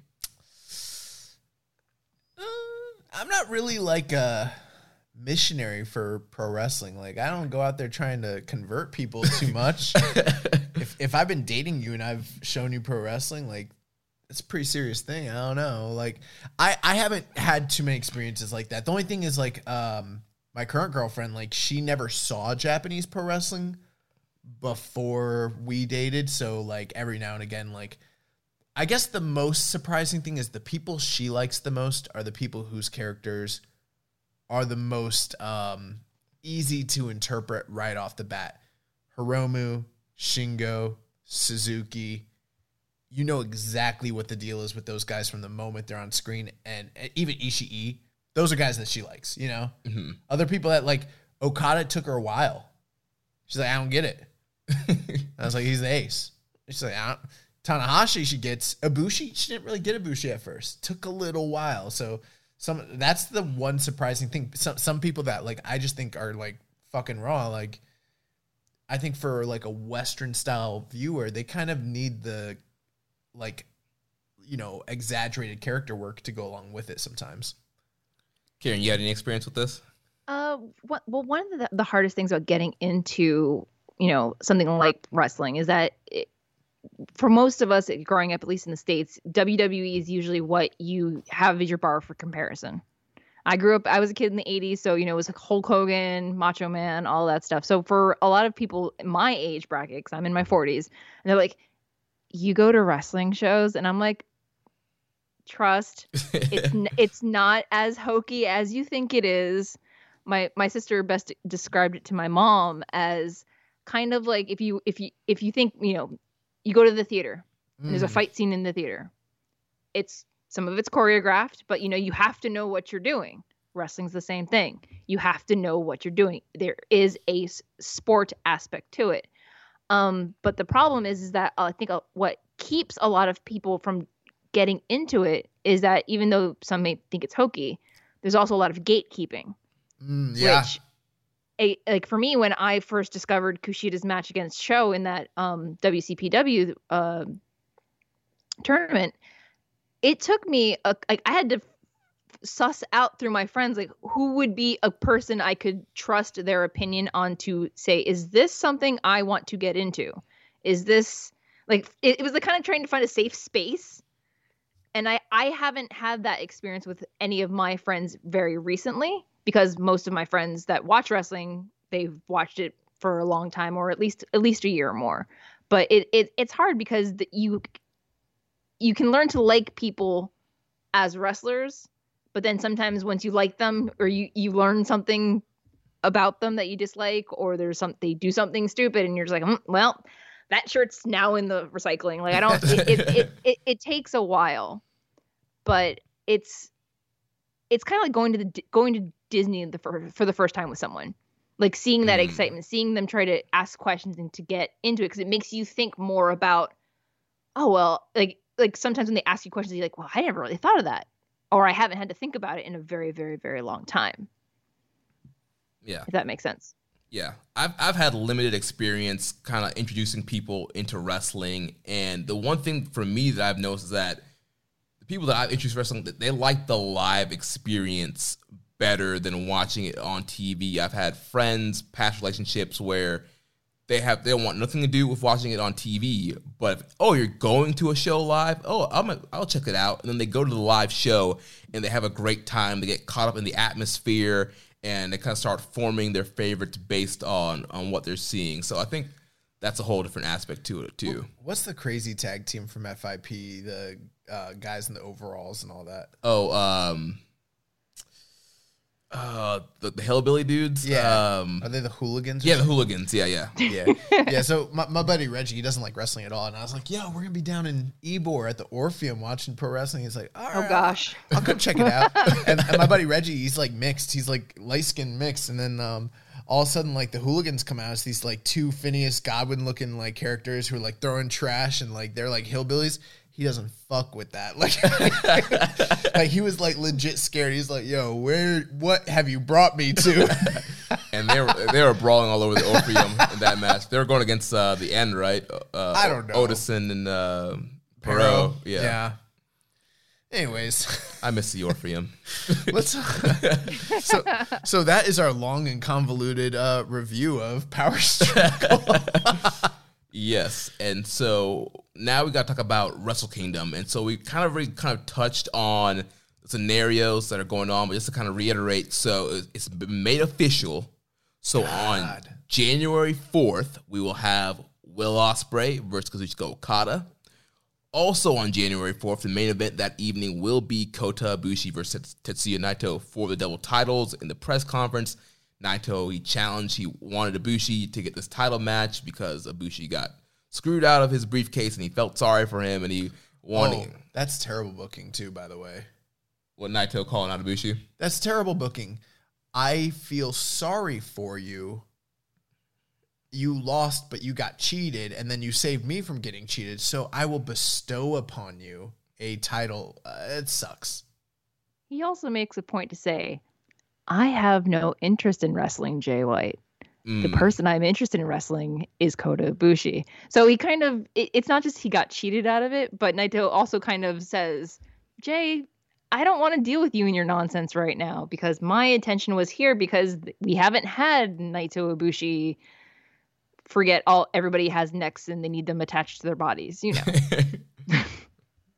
yeah, and that's another weird thing is like traditionally whatever the main event of Wrestle Kingdom is, whether even before the two night period, it was usually a match that you didn't see for like two years prior, at least. Last year was like the first time when we got uh Ibushi and Okada because that was like, oh, we just got that the G1. That's weird. They don't usually do that. But then it was like, oh, okay, they're doing it because the real main event is actually Naito and uh, Okada. So that makes sense. But in this case, that scenario is completely out the window if everything continues as planned because whatever the whether it's Ibushi or Naito winning, we've seen them against Jay White pretty, you know, within the calendar year, which like that never happens. It's really weird. Yeah.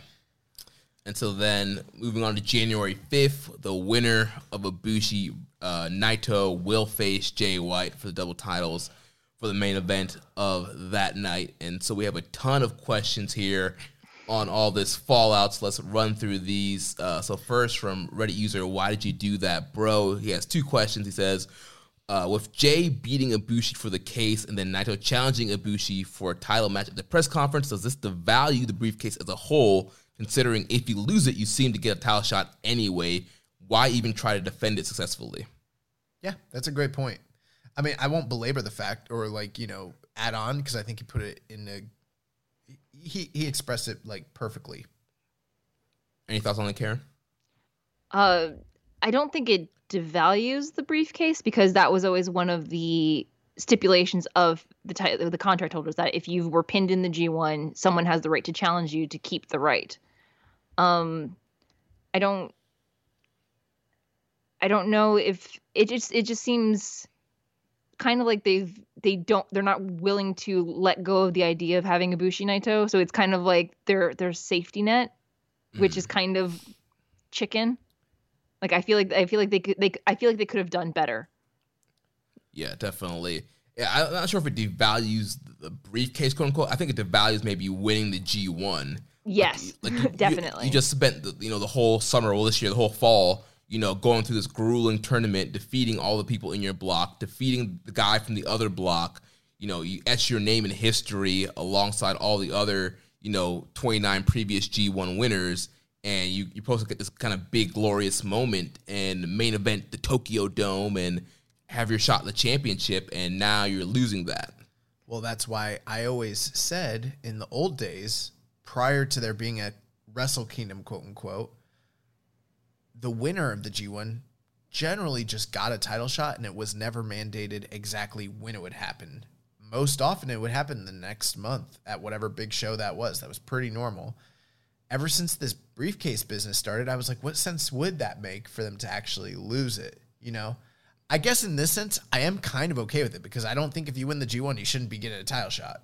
You absolutely should be, regardless of the quote unquote briefcase. In other years, I couldn't imagine that they would have someone win the G1 and then drop the belt or drop the, the briefcase and not get that title shot. That would seem asinine to me. So I've that's why I've never even liked the gimmick to begin with. Uh, my only thing was like they should just never lose it. Yeah, well, we knew it. We knew it had to happen sometime. I guess maybe they could just drop the briefcase gimmick. They don't even have to do it. Like if for Ibushi, like someone who they still have yet to put the heavyweight championship on. It kind of like I think what they said earlier, like it was like throwing cold water on him. It's like what more does he need to do to actually get the belt in this company? right. Maybe he can pull a Hulk Hogan at WrestleMania 9. Like, he can lose the first night, but then still somehow just come out and challenge the winner on the second night, anyways, and then just beat him in a few minutes and walk out with the belt at the end of the night. Like, I don't know. So uh, his second question was, if it's in fact Ibushi Naito on one four and the winner of that match versus Jay on one five, that makes it unlikely for Ibushi to beat Naito, right? They aren't going to have the semi-main of Power Struggle main event the second Tokyo Dome, are they? That's what I said. Yeah. I, I think it, it throws water on that idea. Yeah, well, it, it's hard to think that. I mean, I want Ibushi to to leave both nights with the titles, but it's hard to think that you know the what this would be like the fourth Jay Ibushi match this year. We just saw that Power Struggle that, that that would also main event the second night at the Dome. Before we throw it to Karen, one point I would like to make, and it's the one shred of hope that I am holding out for as to why I think Ibushi could win both nights. We talked about the idea that they do like to send the fans home happy. Yes, they could send the fans home happy if Naito beat Jay White, but there's not that much story in it. Whereas at least with Ibushi, there is a story if he wins both nights. That would be his quote unquote redemption. So at least maybe that would kind. That's the most optimistic or happy scenario that you could probably book, I suppose. Yeah. I agree completely, especially with Jay rubbing in the fact that Ibushi lost both nights at the Dome this year, eff- eff- effectively eliminating him from the double gold from the get go and being unable to get it back for the entirety of 2020. Yeah. But Uh, I don't know if Ibushi Jay White's the ma- the the match I want to watch on night two. I would rather watch Right. that on night one. Right. I agree. I think I think it made so They much more sense. Contra- do the contract re- challenge on the have him re-challenge for the contract because he, his thing is Jay cheated. Mhm. Do that night one, and then Ibushi magically gets it back, beats Naito on night two. That that for me is more a more logical, natural flow of things. What I wanted to have happen is basically the scenario you painted, and then on that first night you could have uh, Naito doing something else, like say fighting Hiromu, which was a match we never got. Sanada. he's owed a heavyweight title. He's, owed- he's owed a shot for And- putting and- Naito in the G1. They haven't right, done right. anything with it. That would make sense to me too. Like that would be perfectly logical. Like, hey, they're fighting out for their opportunity. Sanada beat me. He was the runner-up. Give him a towel shot. That also that works for me. This is the smell of the leftover tuna fish sandwich you left in your lunchbox over the weekend in a wimpy trash bag. Wimpy, wimpy, wimpy. Blech! And this is the smell of that same sandwich in a hefty, ultra strong trash bag. Hefty, hefty, hefty. Ah, smell the difference? Hefty Ultra Strong has Arm & Hammer with continuous odor control, so no matter what's inside your trash, hmm, you can stay one step ahead of stinky. And for bigger jobs, try the superior strength of Hefty Large Black Bags. But this this is the worst like outcome of all the possible outcomes. Right, because a, a Sanada Naito match, that's a pretty fresh matchup. Um, and then you would have Ibushi fighting to get his contract back, and then you build to this big Ibushi Naito match. We know their history, their rivalry. That would have been a great way to close, you know, the second night off of that, you know, Tokyo Dome weekend. Um, Bro, you could have Naito do anything else pretty much. Pretty much, and it would have been Except better. Jericho. I don't need I don't need Naito to die again. I was gonna say those Naito Jericho matches are raw. I was nauseated because I just I was worried one of them was going to end up in the hospital or the morgue. I don't know. we have a question from JTom416. He says, How does Gedo not see that Wrestle Kingdom matches are going to do damage to all four of his big four? Your ace is in a career match with no suspense, and at least one of Naito or Ibushi's fan base is going to be salty with the results. Uh, yeah. Can I have a point of clarification? The ace they're referring to is Ibushi, right? They're not. I mean, I think it's a talking about lowercase Okada. a. They're they're not talking about Tanahashi because Tanahashi isn't included in this conversation about the double gold. yeah, I, thi- I think he's talking about Okada. I'm guessing he's talking about Okada. Okay, because I'm just like, there's only one ace with a capital A, and it's none of the people we've talked about so far. Yeah, I was a little confused by that question too, but uh I mean, he's right. Like it's long story short, they booked themselves in a corner. Period. Yeah, it's just it's a, yeah, it's just an awkward situation to be in, and they they could have avoided this. Like no, but they did not have to do it. This was a choice. Uh, and they, there was better choices to be made.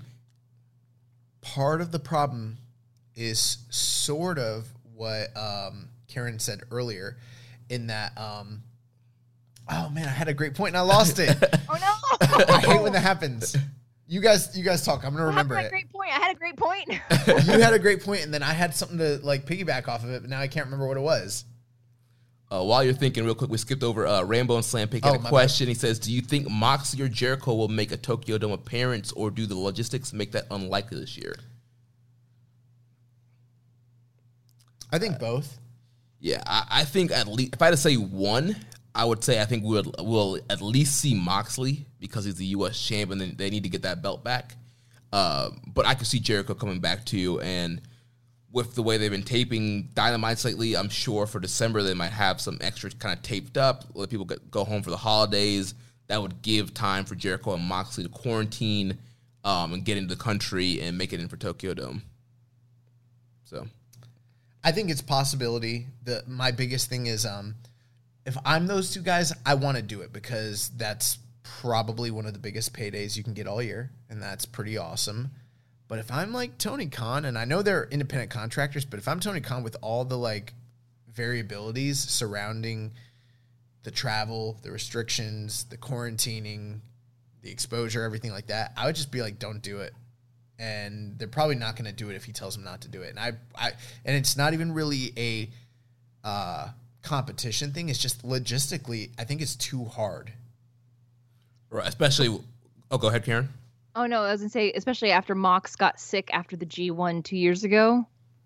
there was that concern about you know even though you know it wasn't covid related it's one of those things where again you're you're you have to it's taking a very significant risk for the sake of a payday that could probably i know it, it it's not ideal that they don't have it but it would be preferred possibly at a safer time Right. and if they really need that us belt back he just needs to drive from vegas to la and just pitch it outside the dojo and drive off and I think the most interesting thing too is for Mox. Obviously, he's, he's still the current AEW champion. He defeated uh, Eddie Kingston this weekend. oh he kept the belt okay Yeah, so he still has the championship. Uh, Kenny Omega is now the number one contender. I have a hard time seeing them do Omega Mox on TV before the dome for the title. So It's- no yeah, so I think that's going to be the main event for February for Revolution. So Mox is still going to be your AEW champion. So uh, that's going to be kind of a hard position to, to, for Mox to be in as well.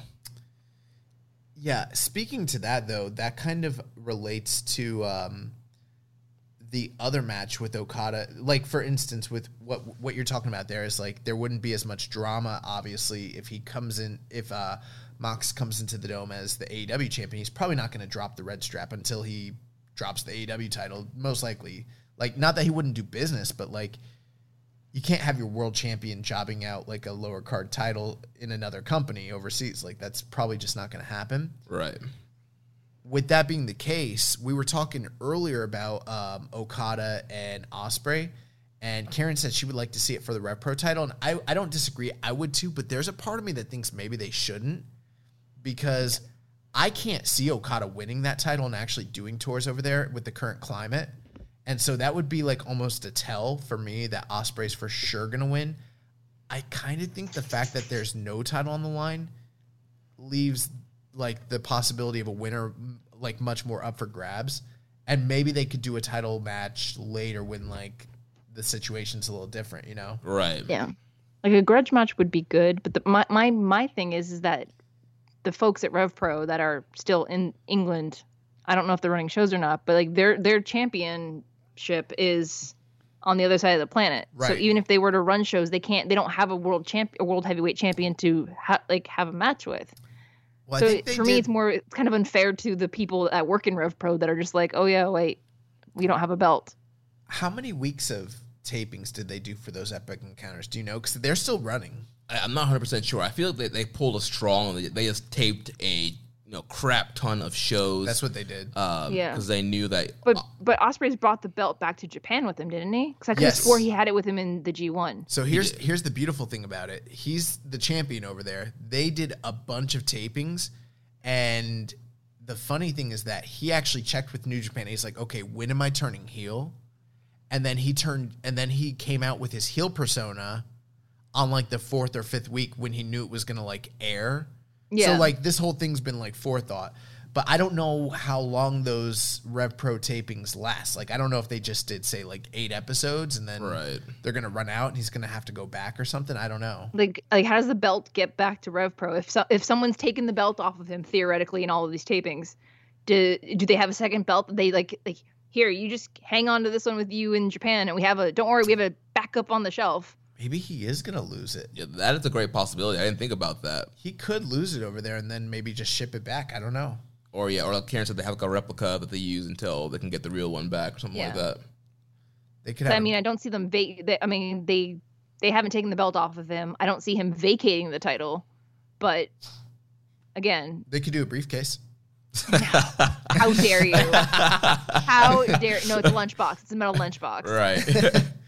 Uh, But back, uh, I think we answered this question. Back to J Tom's question, and uh, you know, I don't completely remember the point I was trying to make, but this is essentially what it is. We're at a point in New Japan's history where a lot of the top stars of yesteryear, their stories have been told. It kind of all culminated in like a six to seven year arc with Naito winning at the Dome. And now we're starting to see the emergence of new stars like Sanada, like Ospreay, like Evil, people that are kind of stepping out. We're seeing new factions form. We're seeing, um, you know, new things happen. And so I'm hoping that this problem that they're having where they're having to recycle used matches is like a once ever sort of situation and going forward we're going to start getting new big programs that are protected going forward because as great as New Japan is at making stars, oh, this is the point that you made that that that is a problem. New Japan plays it too safe sometimes.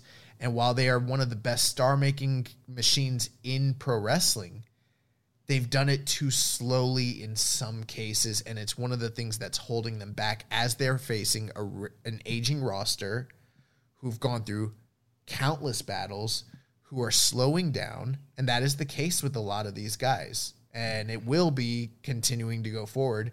So they got to start pulling, and they are starting to pull the trigger, but like, we're in the problem with this with this Tokyo Dome um, situation because of that. The the and this isn't good by any means. I don't want want anyone to misconstrue what I'm saying, but there is a sort of silver lining to the COVID situation in that they only do have to draw twenty thousand each night, and normally I don't know if they would have drawn the forty or more thousand that they they traditionally would have. Not on a Monday, Tuesday, because it's, it's, Monday, Tuesday this year, and not with those are the first day, days of work at the new year. Yeah. Not with this booking, and so it's it is kind of advantageous for them.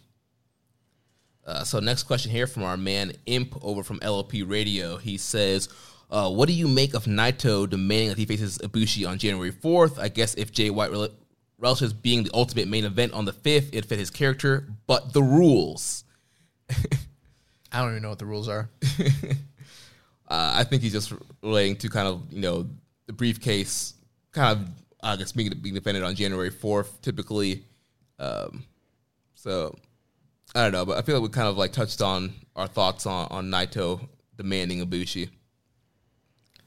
Uh, so next question here from uh, Reddit user Jay Spammer. He says, "Did either of you get the feeling that Naito felt sympathy for Ibushi, given that he was in his current situation last year getting included in double gold, gold dash without a title or briefcase. You mean you mean Naito didn't deserve to be there last year? Yeah. Yeah.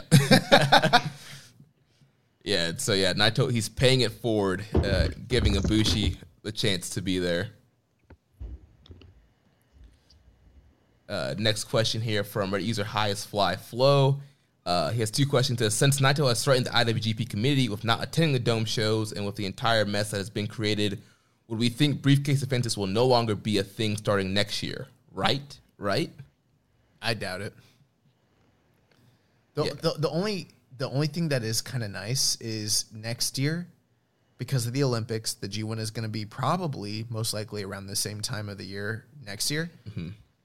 The only reason that the briefcase like defenses really were even a thing was because G1's at August and you know the the dome shows in J- January. So, I mean, it's a lot of time you got to kind of pass and a lot of events you need to fill. But if you're like literally just going from November to January, there's really no reason to do this whole song and dance and pony show and all that. It's stupid. Right. You could just do like a big tag match at Power Struggle with the G1 winner and somebody from his stable against a champion, somebody from his stable. I just need them to split the belts up they, they, they, could have belt. They have briefcases for until the until the dogs come home. I don't care. I just need the belts to be liberated. I need I need people to be able to have the people that are there all the time that do the work deserve those opportunities. Yes. And that plays into his next question. He says, since the matches have pretty much been announced, are they really not splitting the belts?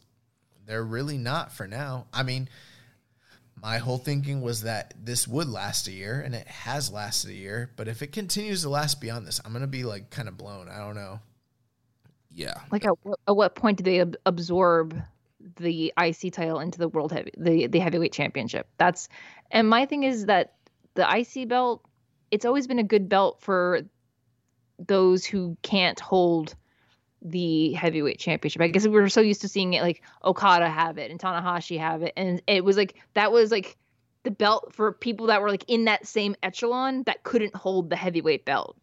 But now that Naito's been schlepping, God bless him, schlepping those belts around, it's like, what's the point of having both of them? Right. Do you not think that it's a rib? A rib on the champion that they have to carry two belts around everywhere that they go. I think it's a rib.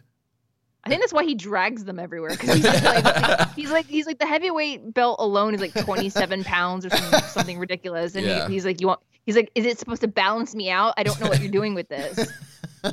Yeah, and also to your point too, Karen. You know, Nakamura did such an excellent job. You know, elevating that IC title even to the pack where it, it got voted in as the main event of a Tokyo Dome. Like he elevated that, and he was such a, a huge star. Like there, Exactly. like after Nakamura held that title, you win that title. It's like man, like you're kind of you're like a popular star. You're kind of that guy that maybe you, you can't you'll n- never win the IWGP title, but you're still really popular. You can main event, you know, you know, a new beginning um, in Sapporo. You can main event a destruction. Um, you, know, you can main event some some, some some some bigger shows and kind of being like a top star. And people are kind of losing that opportunity, but not, not maybe a challenge for that IC title. Listen, I'm not the one who usually likes to introduce AEW talk into the podcast. That's generally you. But there was one thing they are doing really good that I think does need to kind of be addressed. Cody Rhodes has been carrying around that TNT title and has been talking it up as if it is equal or higher value than their world title. And recently talked about how, like, he went through a list of guys that could challenge for it. He's like, Jon Moxley could even challenge for this title. It's the ace belt. And it reminded me of wh- what Nakamura used to do when he was the IWGP Intercontinental Champion, talking about how, like, because he held it, it was the top title. And that's something that, like, in the past, New Japan has struggled with because you had the story with Naito trying to destroy the thing, which there is merit to that story. It was a good story, but times where like Okada's talked about not wanting to hold the belt and devaluing devaluing it and like guys kind of treating it like a holding pattern until they can get to the main belt. And I like the old days when Shinsuke held it and it wasn't seen as a secondary belt, but another top title, another top prize. And I think that they need to get back to that point. Like, I think it being merged with the world title, in a sense, it seems crazy that it would devalue it, but in a sense, it does because Yeah. there's no focus on it. It's an afterthought. It's a side Yeah. note. At, at this point, they should just make a double crown if they're not. If they're split the going to do that, they should just do that and then just elevate the never title right. and maybe get rid of the red belt. We don't need it. All right, so uh, moving on to the next question. Uh, Kevin from DC says, "Let's talk about Jay White. In your eyes, is he a big enough star to walk out of the Tokyo Dome with the double goal? He seems to be well enough liked by the Japanese fans, and he has definitely improved his shtick in the last three years. It was obviously important enough to try that that they went ahead and changed the briefcase for the first time ever. Also, it seemed like they were heading to Bullet Club Civil War between him and Evil. Do you see Evil being Jay's first challenger at the new beginning if he wins? It sounds like a good first program for me. Josh, look out. An Evil question. Take a shot. Um, could he win? Yes. Is he a big enough star to do that? I don't know if right now he is, but I think if they were to do that, it'd be quite an elevation. So that'd be a pretty big deal. Um, I don't see it going that way for like we talked about historically. They just they don't put over heels in the Tokyo Dome. I mean, they might have Kenta run in and you know beat up Naito and ruin his party, but they're not gonna you know have a heel standing tall with with you know the IWGP title. They just they don't do that. So I really doubt it. And um, I don't know. Do you think that there's st- like do you think people are gonna pay to watch a IWGP title match between Evil and Jay? I can't match. I don't yeah. I, I don't think so. Um, you know, they have been elevating Jay, obviously, since he's been back, and you know, he's former champion, and you know, they've made him a top star. He's kind of one of those pillars of the, the promotion right now. So, I mean, I could see him leaving a Tokyo Dome as a champion, but I, I as, as a heel, I don't know if that would be the right move to do. In a perfect world, Ibushi wins. Jay expects Evil to help and Evil doesn't. Then they start their feud without any belts. Mm, yeah, Their th- their feud does not need belts yeah, I would. because more is at stake. The honor, integrity, and history of Bullet Club will be at stake. the integrity of the Bullet Club. the structural integrity of Bullet Club. Asterisk. yeah, I would. I, would, I, I think they need to get King Haku involved in this civil war, just like the last one. mm-hmm. Have Haku lay out evil. All right, hey, we're gonna talk about How um, dare you? He's laying out Jay. uh, who? What was that? Dom Homie 101. Uh, so that's the next question. Okay, Dom Homie 101 asked us, "Do you think that it would be would have been better to do Ibushi versus White for the briefcase on night one, with the winner facing Naito on night two for the double gold? Maybe do Naito versus Sanada for the IC title as the main event uh, for night one instead of doing what they are currently doing, which is exactly what Karen wanted to do."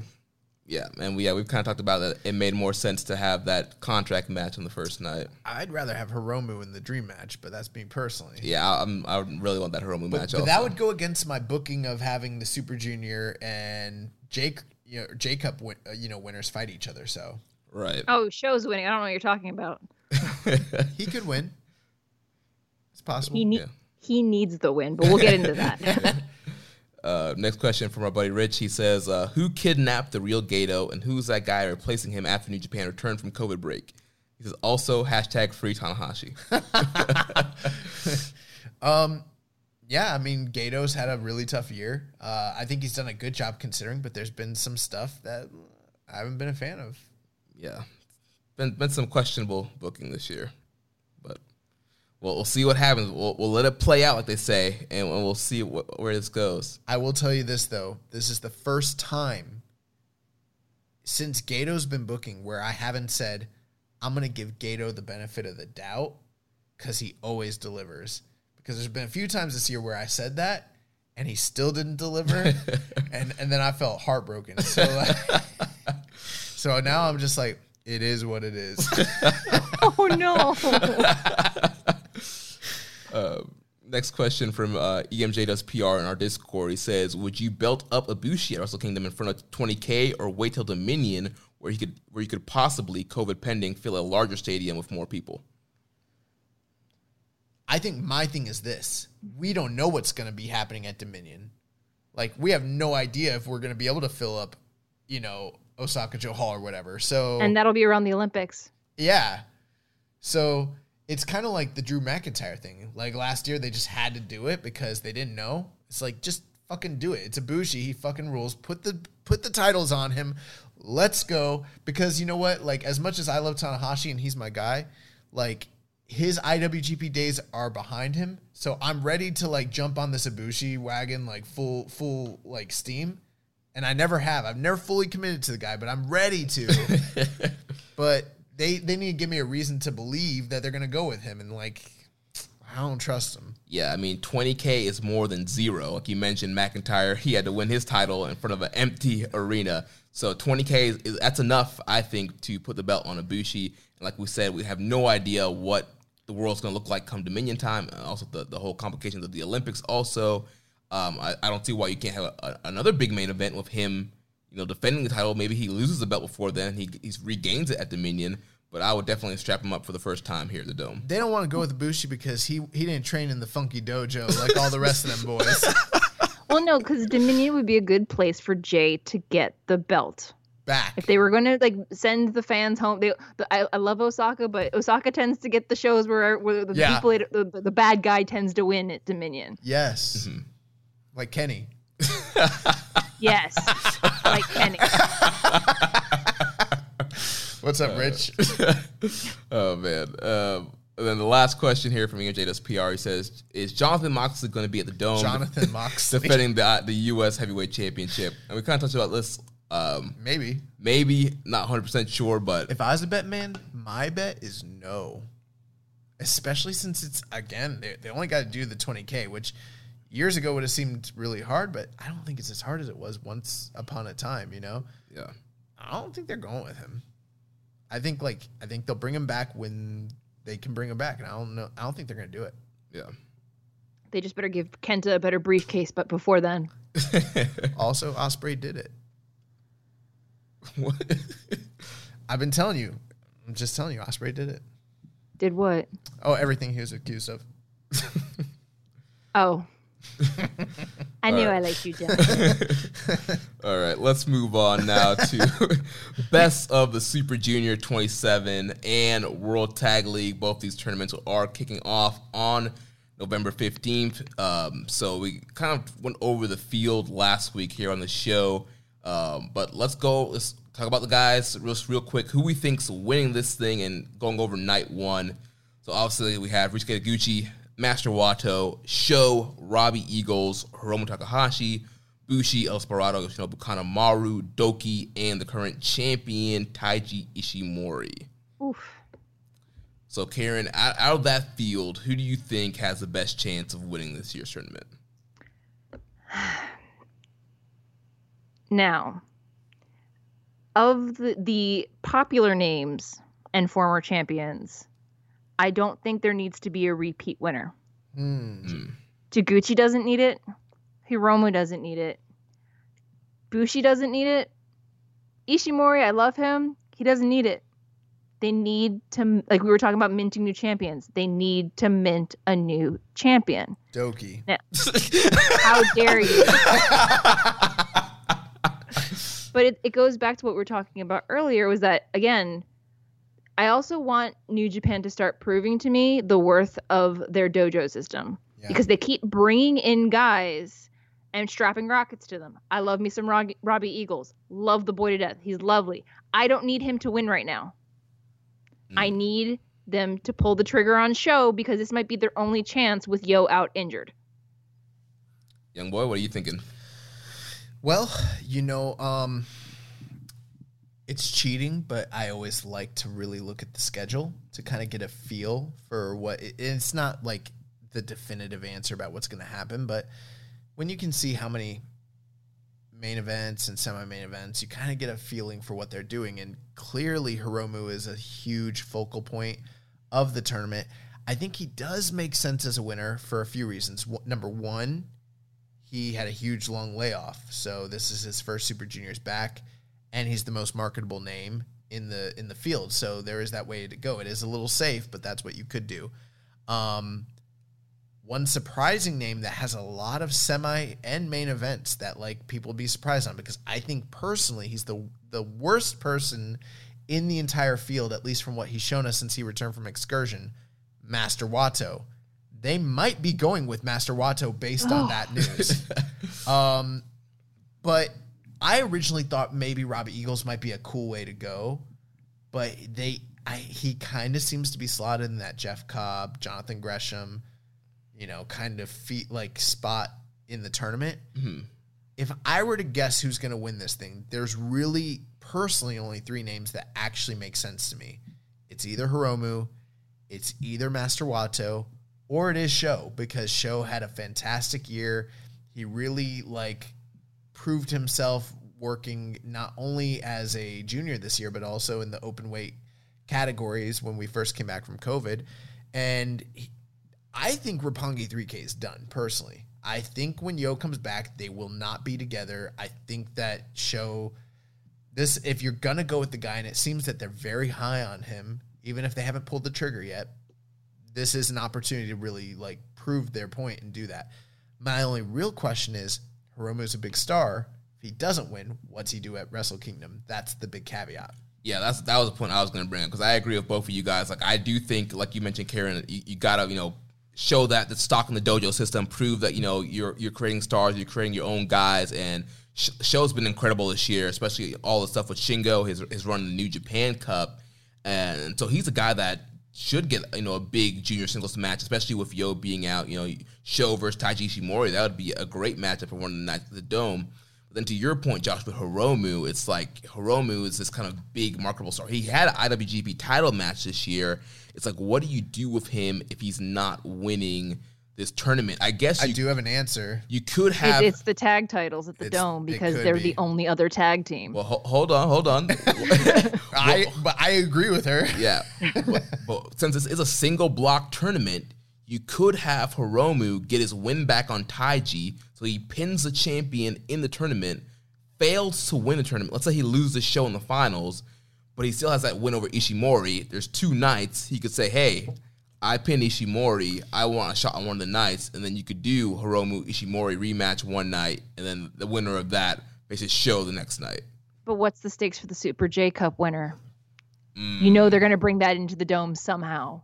Yeah, and It's, it's, either going to be a triple threat or a four corner match. It's going to be grossly overbooked. And you know what? I told Jeremy on the last episode. At this point, I'm completely fine if they give us a four way. Fuck it, let's just do it. They want to give us the four way. Those matches are always awesome. They want to do the triple threat. That's fine too. Whatever they want to do, like I'm kind of cool with it at this point. I don't really want to see another Hiromu Taiji Ishimori match. Like we just saw it. Like I'd be cool to just not do that for now. hmm Whatever they want to do, but that's like the one outcome I'm not really that stoked about. Yeah, I, I, but I don't want it to be like Taiji versus ELP versus Robbie Eagles in the, the battle for Taiji's love and the IWGP Junior Heavyweight Championship belt. One thing, um, if it was Sho, and we're- and we're just playing fantasy booker here, and ELP does win the uh, J Cup, which I think is the most likely scenario, then there is that aspect of the booking that I threw out last week. You have the winner of the two tournaments fight on the first night. You know, Sho does kind of ha- have unfinished business with ELP. He lost that uh, British cruiserweight title match that was really good uh, to him last year. hmm Maybe he could potentially overcome him, and then he beats Ishimori, and we're finally in the era of Sho for the first time ever. Yeah, I, I would totally Oh. fine with that. And then when Yoh comes back, we can get the feud. Yeah, there you go. Well, that's that's what I was hoping for was that, you know, best outcome, Sho gets the belt at the dome, Yoh comes out, happy reunion time, Rocky's there, and then Yoh turns and challenges for the belt. And he joins the Bullet Club, and they get another junior. Tama Tonga has my blessing to take Yoh and or Sho to keep them from the Empire. I, I'll say it publicly. Do not let my boys go to the Empire. Send Robbie to the Empire. Yoh to the Empire. How dare you? Robbie Eagles to the Empire, sir. But um, what about Suzuki-gun? That's You mean. Taichi-gun? Because that's coming. But I mean, all right, let's. I mean, let's talk about the other guys real quick. Taguchi, could he win? I say no. No, I don't think Tagu- so. Taguchi's he's in the he's in the veterans old guard area. Yeah, he can still go, but he's been off. He hasn't really done much this COVID area era time. Do- Kind of bummed that Tiger Mask isn't in it though, but Tiger Mask has had a rough year as well. So Do we have a is Bushi a candidate? Because I say no. No, I don't think Bushi's. Nope. All right. I'm not interested in Bushi as champion. Kanemaru, Nope. nope. And then uh, DOUKI, No. Oh, Ishimori, and I say no because he's the champion. Makes no sense. Right. Yeah. yeah. The one guy that I have kind of held off on. What are our thoughts on Despy? Because I've got a feeling that even if he doesn't win, he might be a factor at the end. Pers- like just based off the vibe that they've been giving me this year, I think that he's not going to win it, but I could see him like in the finals potentially. I could see him getting to the finals, especially if it's against Sho, because Sho tends to lose to Despy a lot, especially in the PJ Loco. Um, but I would also love to see Hiromu versus Despy in a singles match at some point, Right. because they he was one of the original challengers for Hiromu's belt before Hiromu got injured in his Dragon Lee match. Mm-hmm. Right. Yeah. I definitely think Despy's going to finish at the top of the block, either first, second, maybe in third. But I definitely think he could go to the finals, and like you mentioned, either finals against Sho or finals against Hiromu. I think it makes a lot of sense. But I don't think he's going to win it though. All right. Well, I think we've kind of explored this. So, I mean, what is your guys' official prediction? Who you think's taking this thing? I'm going to go with the safe bet. I'm going to go with Hiromu. Karen. Oh, I'm going. I'm Sho all the way. It's Sho's year. I'm gonna go wild card and say Master Wato's taking this. Oh my You are not. like, you I, can't say with a straight face. You're not taking that. well, like here's the thing. To me, if you want my honest opinion, this is not really best of the Super Juniors. This is f- like f- Fa, like best of the Fa Juniors. I don't know. It doesn't seem real to me because it's not the same field. It's not two blocks. It's in December. I feel. I have a feeling that they're not going to go as hard as we're used to seeing them go for Super Juniors. Maybe they will, but I just have this weird feeling it's just not going to be what we're expecting. Um, so like I'm not really as invested into it as I normally would be. It, you know, it's my favorite tournament, one of them, anyways. Um, I don't know. You, you took Roma, you took Sho. Those are the good answers. Wato's the the outlier. I, I just f- figure it makes good audio. I might as well take him because I don't actually have a fixed like person because I don't really know what's happening. Is that's the real truth. I don't know who's winning and I don't know what they're doing at the dome because it's two nights and it's really hard to predict at that point. I think Hiromu just makes the most sense because he's the biggest star. They got tickets to sell. Might as well push him. But maybe they go But he, with Wato. he could also go heavyweight very soon as well, though. I don't think he's going heavyweight very. I don't think he's going heavyweight in the near future at all. He and Despy are both looking a little thicker on the middles, though. that is true. But Taichi was like a heavyweight for years and never like and and Taguchi. Dude, Taguchi's a heavyweight. Taguchi's been a heavyweight for we a know, long time. we know. his, his belly done bu- lapped his belt. We know. Uh, so night one on so November, November 15th is actually going to be a combined night with Best Super Junior and World Tag League. But just looking at the Best Super Junior part, uh, so we'll have Robbie Eagles taking on DOUKI, Bushi taking on Sho, Yoshinobu Kanemaru taking on Master Wato, Ryusuke Taguchi taking on El, El and the main event will be the rematch from Jingu Taiji Ishimori versus Hiromu Takahashi. We did have one question from uh, MSIC 010. He said, How well do you guys think Master Wato is going to do in the upcoming Best of the Super Juniors tournament? I think that we expected him to do a lot better in his initial runs in the company against guys like DOUKI and Kanemaru. Wasn't really the case. I think this is the one time that they are going to push him just because he's in a lot of main events and a lot of semi main events. And that tells me that he's at least going to do well in the tournament. I don't know how far he'll go points wise, but I think he'll be like in play and uh, be alive towards the end. Yeah, I think this will be really his chance to shine as well. You know, he kind of getting his, his feet wet when he came back with the whole DOUKI feud and the, the Kanemaru feud, and so you know he's had some time time off during the G one, some time to kind of recoup, re-strategize, you know, get some training in. I, I think this could be a good showing for Wato. I think he might actually, on this first night, avenge his loss to Kanemaru. Yeah, I agree with If, that. if you're going to talk about an upset, a win for him, it would probably uh, be avenging this one match. Yeah. This is a night of a lot of rematches and the culmination of a lot of like little stories that have led up to the Super Juniors this year. Yeah, it is. Um, we've, we've seen DOUKI and Eagles kind of going at it on Twitter. Bushi and Sho with the history between Roppongi 3K and LIJ. Uh, yeah, there's a lot of great stories here. And obviously the main event, Ishimori and Hiromu, just recently, you know, occurred. And then same thing with uh Kanemaru and Wato. So Yeah.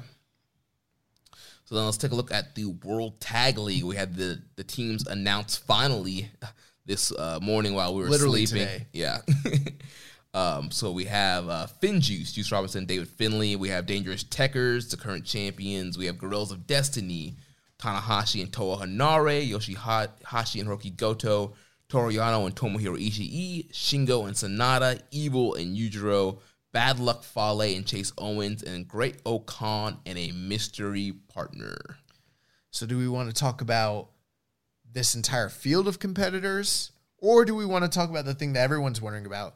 Who the fuck is X? Well, let's talk about X. Who, who, do, who do we think? Karen, do you have any idea who, who X could possibly be? And let's All right. speculate wildly. All right, wildly. So I saw there was notes that Jeff Cobb's just floating around Japan until the Tokyo Dome. So Jeff Cobb would be a logical option since he's there. But since he's been a babyface up until this point, it would just be kind of weird unless they're trying to lend some credibility to the Empire because he is a well-known wrestler. Um, wild speculation. I think they could slot easily slot in uh Shota Umino because he's supposed to be in Rev Pro for his excursion yeah, and he can't get back that. there. Um th- another wild one which isn't going to happen cuz he's working on New Japan Strong on the 12th would be Hikuleo showing up and not joining Bullet or leaving Bullet Club Mm. to just fill he- just to be that body. He's not allowed to do that. Correct. he can't abandon the family. His dad would kill him. the, and then the other option would have been Karl Fredericks, but he's also working New Japan Strong, so he's not going to be there. And then I thought about either uh, Mark Davis or Kyle Fletcher, Aussie Open oh. from Rev Pro, but I remember that Davis was hurt. injured for a while, but I think he's better now. So splitting them up and making one of them tag with O-Khan instead of tagging together, I wouldn't mind seeing them in a New Japan ring because they've they were on Royal Quest against God back in 2019. 2019, yeah, last summer. But that's all I have. You threw out unless they're unless Ospreay's going to decide that he wants to be in the center of attention again. So there's a lot of names that you threw out that we've kind of speculated about. Some we haven't, and those are all great, you know, um, possibilities. I've got someone that I think it might be. And if I'm wrong, then I'm wrong. But if I'm right, I'm gonna look like a genius. Big brain energy. I think it might be Mikey Nichols. He's kind of been forgotten. Um, he's like right across like the you know, he's right there, he's oceanic and oh I have Mikey right there. and I think that he um it would kind of suck for him because they would well, it would be good and bad because A, it would be something new, so it would be a fresh fit, but B, I think he'd be coming in as the pin eater, which is kind of what they need. And that's why I think he makes the most sense. Um, Jeff Cobb is being speculated about a lot, but I kind of agree with you, Karen. It's like if they're gonna bring him in the group, A, he's not gonna be O-Khan's pin eater. A No. and B, there's he he he might be a great fit for this group, but at least do it in a spectacular way where there's an angle and He intrigue. doesn't need to be a tag wrestler though. He needs to be their monster. If they're gonna put him there, make him their Yeah. monster, like enforcer. I, Put I the think IC title on him. It's fine. I think if they're gonna draw with him, they need to do an angle that gets attention from the the audience so that people are like googling it and trying to look it up and subscribing and checking it out. If it's just like, oh, he's coming out the first night, he's X, that sucks. Like, yeah. Yeah, I, I have no idea who X is going to be. Uh, you know, you make a great point with Mikey Nichols, even though I did see something in The Observer that there, there was talk that Michael Nichols couldn't make it to Japan for some reason, but maybe that's a work. Um, You know who was in Japan and had to leave? Ew. Ryu Lee. Mm, yeah. We didn't even Wait, talk wait, wait, my audio cut out. Who was that? Ryu Lee was in Japan getting ready. No. Yeah, so we don't know exactly what happened, but Ryu was supposed to be in this Super Juniors. He came to Japan. He was doing his quarantine, and then he had to leave, and nobody knows why. He didn't get pulled for like ROH or whatever, did he? That is a speculation that there is a conflict of Ugh. dates between Final Battle and Super Juniors, but you know, a lot of people think it also could have potentially, and we're not saying this is what it is, but the first thought is maybe it's COVID related or maybe, or Uh. something of that nature. We actually don't know what it really was because there's nothing confirmed, Yeah. but he was supposed to be in this field and then, and he was there. He actually was in Japan and after a few days went home. sad. um, but yeah, back to X. Um, yeah, also it could be somebody from Rev Pro. I mean, like you mentioned, Shota, Shota Umi- Umino, or just somebody from Rev Pro in general. Lord Gideon Grey. That's true. No. no. Oh no. I watched him wrestle Swoggle in Orlando a couple years ago. It was not good. Uh, but yeah, maybe somebody from Rev Pro they're kind of bringing in or debuting um, could make sense too. So Maybe. Well, Uh, who's that one? Um, that one young boy that was really good. That uh, Will Ospreay just re- Callum uh, Cal Newman, Newman, or Newman, Callum Newman. something, something like that. Yeah, I saw that match. It was pretty good. That's like his like protege. Maybe they bring him in. yeah. And he's young; he could be a pin eater for them. Yeah, but if that was the case, they could have just had Gabe Kidd slot in instead of having him do Young Lions matches. You know what I mean? Maybe it Yeah. will be Gabe Kidd. Well, no, Oh, he's working. He's. I think he's working all the Young Lion right, matches he- with the rest of the gang. Yeah, he is. Yeah, they're doing uh, C Block Part Two for this tour. I've It- I, it's, it's the Young Lions versus the old old do- the dojo dads. I never stopped keeping track of it. I'm actually con- I've been continuing the C block, and right now, um, Even the Yamura C is leading. Yeah, well, Tsuji is definitely losing. He's lost like three, three his last three three matches. uh, So, they're giving him the Ibushi booking. Oh, So uh, for the World Tag League on night one, we'll have uh, Yano and Ishii against Bad Luck Fale and Chase, Tanahashi and Henare against Great-O-Khan and X, Yoshi-Hashi and Goto versus Dangerous Tekkers in a rematch. Then we'll have Shingo Sanada versus Evil and Yujiro, so former partners clash in there. And then we'll have uh, in the semi main that night, it'll be Finn Juice against Guerrillas of Destiny. obviously kind of a recall to their whole rivalry that st- was at the end of last year and the beginning of this year. So I'll say this, personally speaking, there are only three teams that I think realistically can win this thing. Maybe four, maybe maybe four, but I've actually got it boiled down to like one team. But it, I mean, realistically, my top seeded people are either God because they've never won it. They're finally back.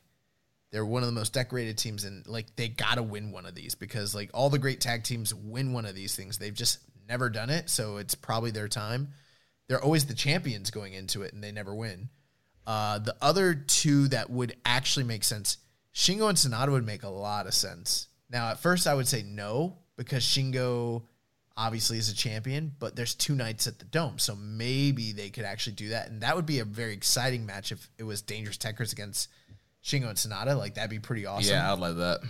There's obviously history between Yoshi-Hashi and Goto against them, even just very recently, so that's like an off chance. And then there's always FinJuice. And you can't really discount them because what else are they going to do? Like, it's FinJuice. but I really think it's just God. Like, I'm kind of just being nice by throwing the other names out there. I think it has to be God. I think it's a foregone conclusion. I'm usually, for some reason, really strangely accurate when it comes to World Tag League.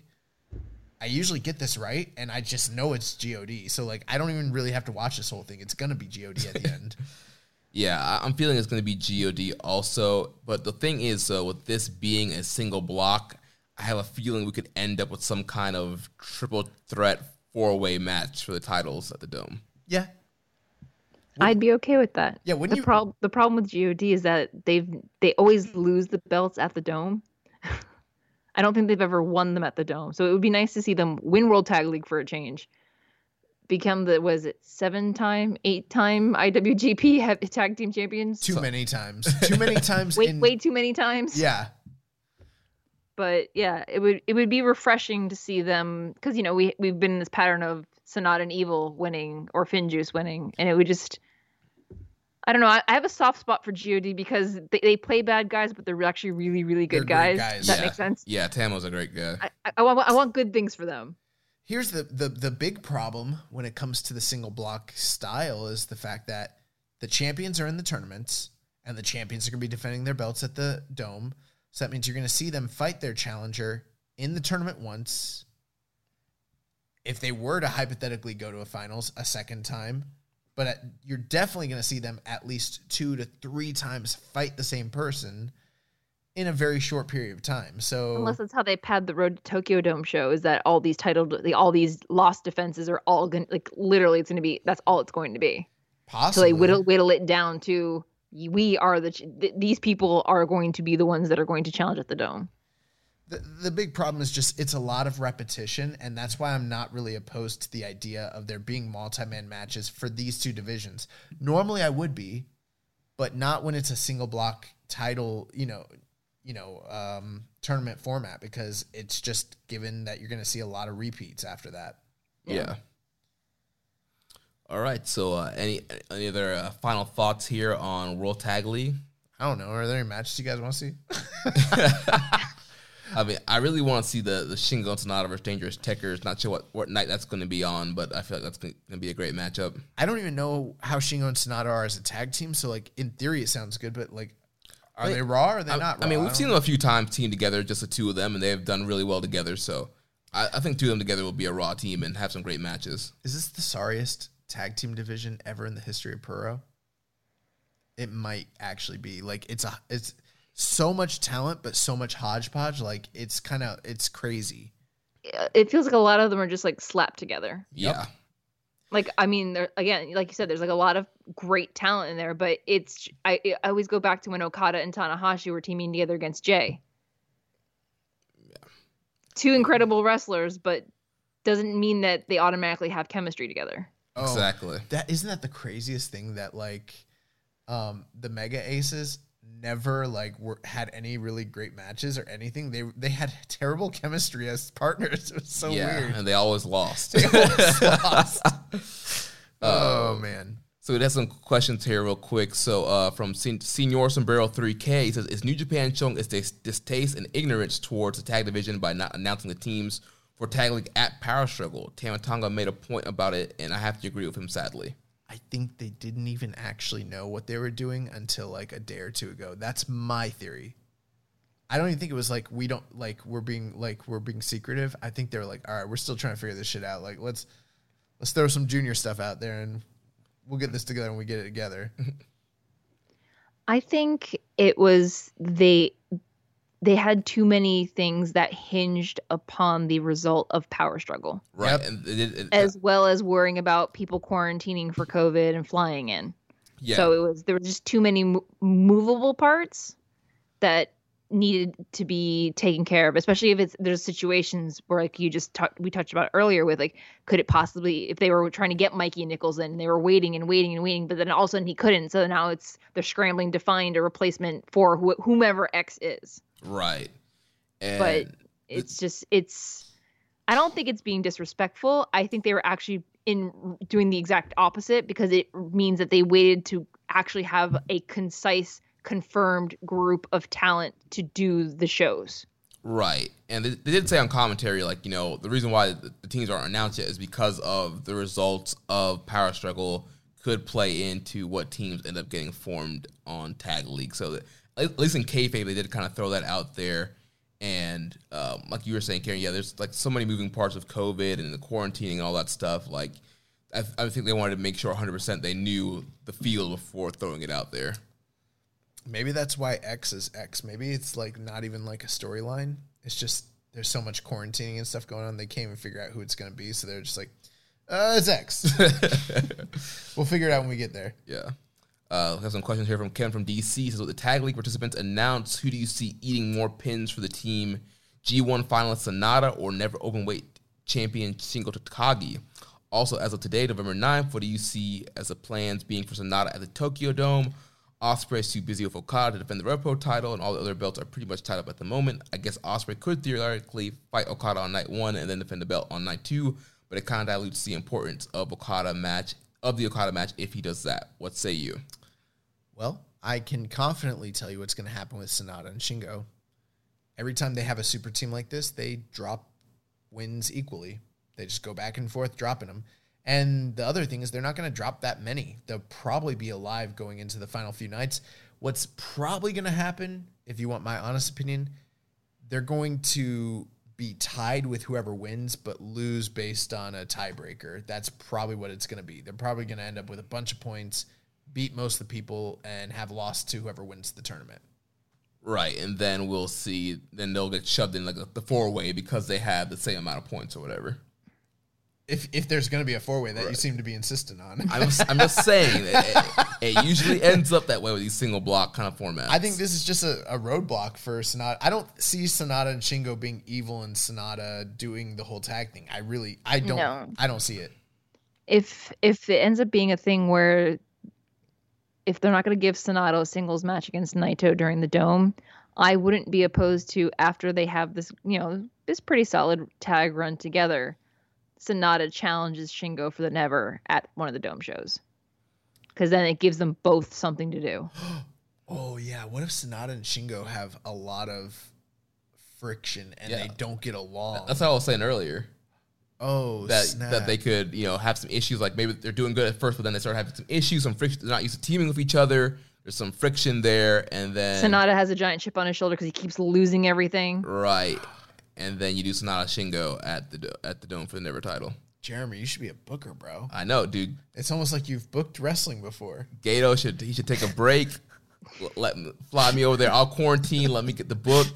You know, Karen, I'll, I'll get you Sho and as a junior Give me the champion. juniors. Yes. I'll take good care of them. yeah, Karen will be the booker of the juniors. I'll, I'll book the heavyweight division. Sorry, evil. No more title shots for you.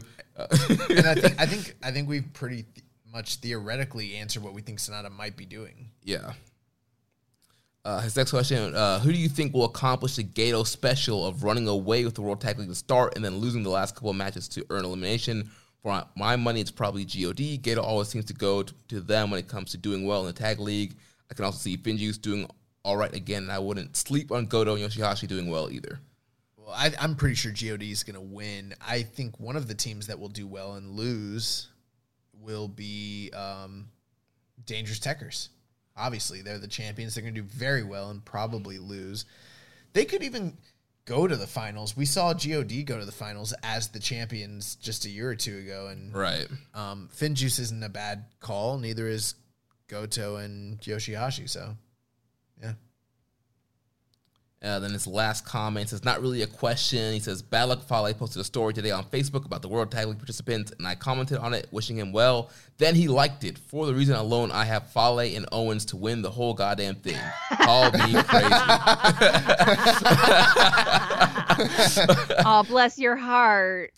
So I mean, I so if Kevin from DC, he's putting all his money on Fale and Owens, I mean, you got that protected package pile driver, you got the bad luck fall. I mean, It's a one-two punch combination that can't be beat. Right. And here's the thing: if nothing else, Kevin from DC, you popped the entire show all at the same time. It's very rare. So, congrats.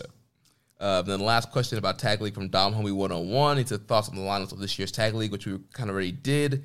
Uh, any predictions for the mystery partner for O-Khan, which we kind of did.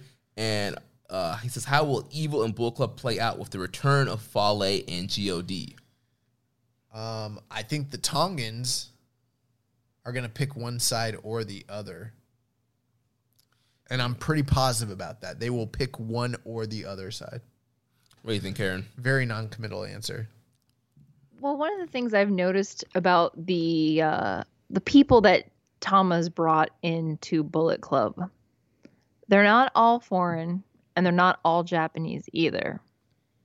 So I feel like there could be the possibility that Tama might come out on top once Evil and Jay have razed everything to the ground and pick the bones and, you know, piecemeal together the next incarnation of Bullet Club. Maybe. Yeah, that, that could that could be yeah. New Japan doesn't seem to be like keen to go with him though, like that. You never know. we we've advocated for it many times on this show. Um and but yeah, I don't know. We'll see. So, but that, that could be something interesting, a whole new twist that people are not seeing. Yeah, the, the Tongans just kicked both those guys out. Yeah, I'm almost ready for Bullet Club to be Dunzo. Like I think that like they're at the point where like the merchandising they could still make money off of it because it's a legacy like NWO. You can still make money off of it. You don't actually have to have it active. I think it's done. I think it's dead. I think it's like a parody of what it once was, has been for a little while. And I think all these guys could go do their own things. Jay White could do his own thing. You know, I think he's ready. I think Evil for sure is. I think that that's what this story is going to be the culmination of. That's really what I actually think. I think Bullet Club's done. It, it could be. It, it's it's been going for a while. It's had its great run, and it, it might be time to yeah end it and switch some things up. Or I could be wrong, and they'll keep going forever. I don't know. hey, it's for life, so we'll see what happens. Um, so real quick, uh, kind of going through our last few topics here. Oh God, New Japan strong. So New Japan strong. Obviously, we're not going to give you a, a, full breakdown here, but we did have the Road to New Japan Showdown night two this past Friday. We had uh, Fred Rosser defeating Jordan Clearwater. We had Chase Owens defeating Danny Limelight, and then the main event we had Jr. Kratos making his debut, teaming with Russ Taylor to defeat Jeff Cobb and Rocky Romero. You know what? I forgot that Russ Taylor was coming back. I might I might tune in for that match because I really like Russ Taylor, and that I like, match was a banger. It was really good. And Jr. Kratos is really good too. So I he's like massive. Yeah, he's awesome. He's a huge dude. And we did have a question from uh, Grunty Dodds. It says that you said the, the debut of Jr. Kratos on Strong. Do you think he's a good future in the JPW? So I did not uh, see Strong yet for this. You didn't watch it? No, Jeremy. Uh, I didn't watch it either. I watched it. So what, what do you think about Jr. Kratos, Karen? I think if he gets familiar with the style of New Japan, he could be, certainly become an asset, especially when fighting larger guys like Jeff Cobb and probably eventually at Fale. But I still think he needs um, to be more familiar with the difference between American pro wrestling and Japanese strong style. Nice. So yeah, I definitely will be checking that checking that match out and seeing how he did in his debut. oh man, what that was uh New Japan showed like Road to Showdown. Yeah, Road to Road New to Japan. Showdown. Yeah. Man, this this is sad. So I try to go to Grapple just to kind of like briefly look and see like, hey, how did you know how the ratings do? They don't even have that episode up Wow. for voting. so like no one's rated it Yeah. because it's not even up there like at all. I think they've given up. Yeah. uh, then so next week will be the actual New Japan Showdown show. Uh, I guess night one of this tour. So it'll be uh, Fred Rosser versus Filthy Tom Lawler making his return. We'll have Oh, nice. Brody King. No. Oh wait, it's pre-taped. Never mind. I was like, he's got the vid. uh, Brody King, Juice Robinson, and Karl Fredericks taking on the Bullet Club team of Chase, Jay White, and Tanga Loa. And then in the main event, it'll be Tama Tonga. Hey, singles roll Tama taking on PJ Black. I mean, you remember how much I liked that match with him and Brody King. The beat. I mean, PJ Black. That might be really good. Yeah. Uh, we have a question here from our user, just a little bear zero one. It says, given how far in advance they taped episodes of Strong, what do you think the chances of Super J Cup has already been taped and it's in the can? Um, from all reports that I've seen, gonna be live, it's right? going to be live. So Super J Cup is not uh, taped. Uh, and then a question from Kurtz 1987. He says, "I see Juice and Jay are due to appear on next Friday Strong. Uh, do you guys think? Do you guys know how much content they have taped for Strong? Do they have months of episodes already in the can? And do you know if Super J Cup has been taped already or not? So Super J Cup is live, but I, I'm not 100 percent sure how many episodes they have for Strong. If you look at it, they taped months and months of stuff. I don't think so, because I had a run-in with one of the wrestlers from from New Japan, and he had recently returned from one of them, and he said they only did done like I can't remember if it was four or six weeks. So I don't think that they've like done months and months. I think they did like a portion and then they did another portion. And I think as we continue on, some of the people we saw like that are overseas right now, like Jay White and them, uh, you're not going to be seeing them anymore. I think. Right. I think after that, like whatever after the match with Rocky, I think he's done. Well, he's on he's on next Friday's show. Oh, then I'm wrong. I don't know. Maybe I don't know what I'm talking about. Who knows? Yeah, so Jay Chase, yeah, all these Bullet Club guys are still on here. There's also the chance they only did like four or six initially, and then realized like, yo, we this might be going on. We might need to do a lot. So I don't know. yeah.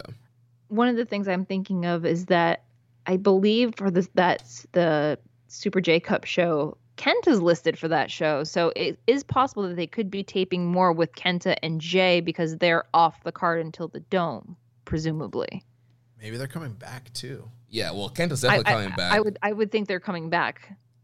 Yeah. Because I know Jay White's doing a meet and greet next week, like in New York somewhere. Oh, we got to be So- there. uh, Yeah. But, but yeah, let's Um, so it is possible that they could do more stuff if Karl Fredericks is still around because he's he's apparently not in Japan. Or Ren Narita, they're sending they're se- finally sending Ren Narita back from Japan, so they could do more tapings theoretically. Right. Rocky apparently isn't going back over to Japan anytime soon, so That's something else that got announced. Ren Narita's wrestling again. That's my favorite young lion. yeah, so yes, boy. Super J Cup card was announced uh, during Power Struggle. So yeah, Karl Fredericks will be teaming up with Ren Narita to take on Kenta and Hikuleo. So yeah, Narita back. Kenta's coming back to the stage because it's going to be a live show on December 12th. So Kenta is coming back. So that'll be our opener. Then we're going to have Clark Connors versus Impact's Chris Bey. We will have ACH versus the great TJP. we'll have Rey Horus from Ring of Honor taking on GCW's Blake Christian. And then we'll have last year's J Cup winner, ELP El Fantasmo, taking on the man of the hour, Leo Rush. Uh, and we had a, th- a question from Down Homie 101 asking for our thoughts on the first round matchups in this year's uh, Super J Cup. What matches are you looking forward to the most? What are some possible upsets that we could see in the first round? I the the match I'm looking forward to the most currently right now is ELP versus Leo, Leo Rush, and um, you know, I'm not really an ELP guy. Um, I've said my reasons why in the past, but this is a great style matchup for him, and that's you know kind of a, a little bit of a tiny dream match. So it's gonna be awesome. Plus Leo Rush for the first time in New Japan. So Yeah. What do you think, Karen? I actually have my eyes on Clark Connors versus Chris Bey. Mm. Um, once I'm very, very, very new to Impact. I only started watching the, over this past summer when they started um, having live shows again. Um, I think it would be a great way for Clark to do well in this tournament and find because he is, you know, he is the Lion uh, Lions Break Crown winner. it would be a great way for him to grad finally graduate from young lion status by at least getting past the first round. But, you know, seeing that, you know, there is an impact star listed in this tournament, I am interested and I have enjoyed the stuff I have seen of Chris Bey. Yeah, Chris Bey is awesome. I think that'll be a great matchup. Uh, the one that I have kind of circled that I'm looking forward to is ACH and TJP. Of uh, course. Uh, both these guys are just are great professional wrestlers. They're great veterans, especially ACH. He's kind of in this kind of grizzled veteran mode right now. Uh, some of the work he's been doing on the indies, he's, he still does his, his, high spots, but he's you know more you know psych more psychology, more kind of a slower pace, more methodical, and leads into those high spots. Uh, and both of these guys have you know tons of experience um, in, in, professional wrestling in the junior division, and I think it's going to be a great first round matchup. To piggyback off of that, actually, you know, as much as I know that ELP has to defend his championship, I actually had TJP winning this this Super J Cup as the OG uh, young lion who from the dojo, mm. and you know being f- previously in the tournament last year and other tournaments before that. Yeah. But also having him be one of the people to join the Empire. Oh yeah, mm. that would kind of make sense. Plus, like They've been doing. because like he he would have a chip on his shoulder. He he's tried he's tried doing babyface in the states, but you know people love to boo mm. TJP. Right. So it would be a way for him to be able to have a more active role in New Japan, which is something he keeps saying that he wants to do, but yeah. also that it would be more a more organic way to bring him into a larger role without it feeling like they're forcing him to be a babyface if that makes sense. Right. There also seems to be like a nationalistic sort of aspect to the idea of the empire. So like him coming in, like really representing like Filipino heritage, that also could maybe play yeah. into it somewhat. Yeah. But I mean, yeah, I mean, what two guys are more hated by the internet than like TJP and like Will Ospreay. Like that kind of is a. They both have like Flip Gordon. That would be the third. Oh, oh my, bro, that would be the Empire. The, those, that that those, would be the most. That would be the heat, Empire. That'd be dude heat, heat magnet. Oh my. Oh my. so, but to speak to what you're saying, ACH and TJP, I think eh, whichever way it goes, whichever one of those two guys wins, I think they're gonna be in the finals for their block regardless, and I think it's plausible that either of them could potentially win because they're both tied to New Japan. They both have histories there. They're not like a Blake Christian or a Rey Horus who are kind of like an unknown commodity. That's not what they are. So I right. mean, they could push either of those two guys. Um, I don't think Clark Connor's beating Chris Bey. The main reason I don't think he is is because I think there's probably a little bit of a goodwill play here going on between Impact and New Japan. You think so? I do a little bit, and I think they need. And I don't think you can have a young lion beat an impact star and it be a goodwill thing. like, well, I mean, Chris Bey's kind of a big star over there. Right. I mean, you could if it's the way to elevate Clark and a lot of the guys that they they've brought in from other promotions throughout Strong. Clark has been able to get wins over them. In, in the I know Chris Bey's a but bigger Chris Bey's way bigger star bigger than star, anybody else yeah. he's faced. Um, yeah. So it, will be a tough test for him, and if if he wins, I think then Clark needs to graduate and kind of get his gimmick and kind of leave the young boy stats behind. If he does and I'm impact, I don't send my guys over there anymore. Personally speaking, like yeah. and that's just the way it is. I think that Chris Bey will beat Clark Connors, lose to either ACH or TJP, so one of those two guys will go through. And then we're looking at probably ELP going through regardless to fight ACH or TJP in the finals. That's what I think. Yeah. Yeah. That makes the most sense. I mean, I, I feel feel for Blake Christian because I'm just like, oh, that's a great addition. But part of me really wishes they would have slotted Ren Narita into that spot. Uh, that's, that's what I was saying earlier. It's like, man, Narita's back. Why isn't Narita in the tournament? Because he, has been in a best of the Super Juniors. He he deserves to be in the Super J Cup. Right. It's fine. He'll just pin eat for Karl Fredericks for now. It's fine. he deserves better than that, and you know it. Um, and then last note I had here from the Wrestling Observer, like I mentioned earlier. Um, so um, even so, Dave's talking about Jeff Cobb, and even though he's not wrestling on this tour, Jeff Cobb is still in Japan and staying through New Year's Dash. He's going to be living at the dojo and training. Um, he has to be the tag tournament, but his plan partner Mikey Nichols couldn't get to Japan, quote unquote. Right. So, I think it's going to be Mikey Nichols. I don't care what Dave Meltzer's always wrong. I'm always right. I wouldn't be mad at Mikey Nichols back in a New Japan ring. I do I do love the way he wrestles. Uh, so we I, have I think we can go through these things lickety split. these last questions here. Mm-hmm. Uh, so a question from BJ Baker. He says, "Do you think there's a clear disconnect in what U.S. NJPW fans online and on podcasts like compared to like compared to Japanese audience? So a lot of times I feel like the U.S. fans shit on the live audience is going crazy for." And I don't even know if we're like qualified to answer that. I think I'd throw that to Karen. Uh, well, I actually really liked this question. I I think the Japanese fans as a whole are far more invested in the entire depth of the New Japan roster because for many of them, especially the longtime fans, a lot of the people that are in the ring they've seen from day one.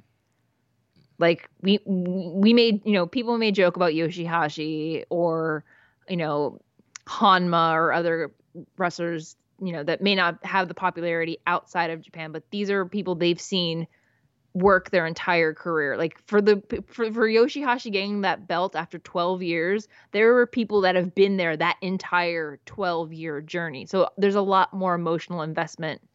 Um, I think even though there are a lot of longer time New Japan fans abroad, the fan base by and large is relatively young comparatively.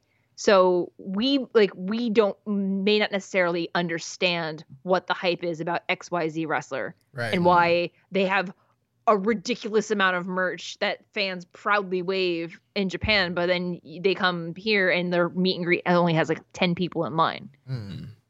So I, I think it's I for me, I would like as a fan to see more people open up their their minds to accepting more wrestlers. I mean, it, it's easy to have one favorite or one favorite faction, and that's what you love about them, and that's fine. But it seeing the the Japanese fans sometimes confused as to why people are angry that Yoshi-Hashi has a match or that uh they don't like everything that happened this summer with speaking out and why certain things have transpired since then there's a there's an information gap there and for them a lot of what happens outside of Japan that information never makes it to Japan so when fans are angry about something abroad it doesn't it's not that it doesn't register with them they just don't understand the magnitude of the situation Mm. because they focus on what happens in front of them in the ring or backstage on camera. They don't care about social media. They don't they enjoy interacting with via social media, but they don't understand the impact that that can have their of events or activities outside of their current status of what's going on, if that makes sense. Yeah. One thing I think, and this is kind of more theoretical, but it it's probably pretty logical. The fan base over in the States is essentially an extremely niche diehard fan base, you know. So when you're interacting with fan like podcasts like us and super fans online like Karen and you know different people, it is a very like community based sort of thing. And you do get a portion of that obviously with the, the Japanese audience too. You know, you look at like the fan votes and you know, when you're looking at those most popular fan votes, you're looking at the diehards, you know what I mean? But the audiences that you're looking at over in Japan are the casual fans as well as the diehard fans kind of combined. And that's sort of what they have a leg up on that we don't really maybe completely understand. It's like they're not completely comprised of, you know, nutso wrestling fans like us. Some people over there like are just general casual fans the way Right. a WWE fan would be a casual fan. Exactly. Right. And that's the difference, you know? And that's where the, I think there might be a little bit of a disconnect is that not everyone is a diehard. They've got a wide, varying array of different types of fans. And there's also the perspective where if there's something they dislike, they're probably not going to talk about it. Mm. They they don't feel the need to critique everything. If there's something that's flat out offensive or something that like upsets them, like for example, um, if Western chant people, Western fans go to a Japanese show and they're doing Western style chants and it's detracting from the audience being able to watch the match, they will say something. Hmm. or if people go to a show and leave their garbage everywhere and they don't like police their garbage when they're finished with the show they'll say something. But they're they don't to make a joke here, a light joke here. Not everybody has a podcast in Japan. Yeah. right. They're not going to sit there and I mean, you do have your wrestling bloggers and your YouTube content creators, but they don't necessarily dissect and evaluate and rate every single thing the way that Western fans tend to do, if that makes sense. Right. Like Interesting. they, if they have their favorite, if, if Tanahashi is your man, you are going to talk about Tanahashi. You're going to go to all his signings. You're going to buy all his merch. You're going to find other Tanahashi fans. Y'all are going to get together and have a great time. You're going to go drinking after the shows together. That's what you do.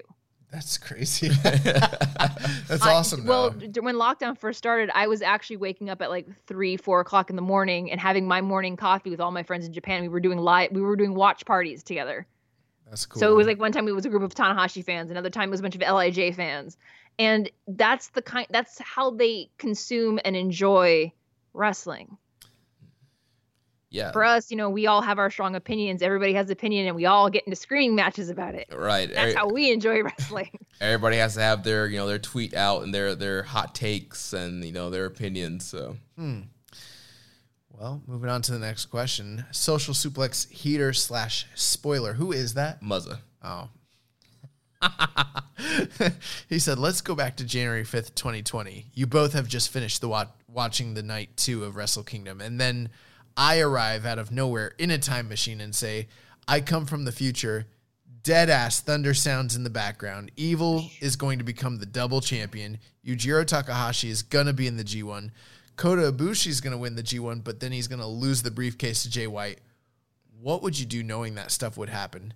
I'll tell you exactly what I would do. I would reject it entirely off of this one principle.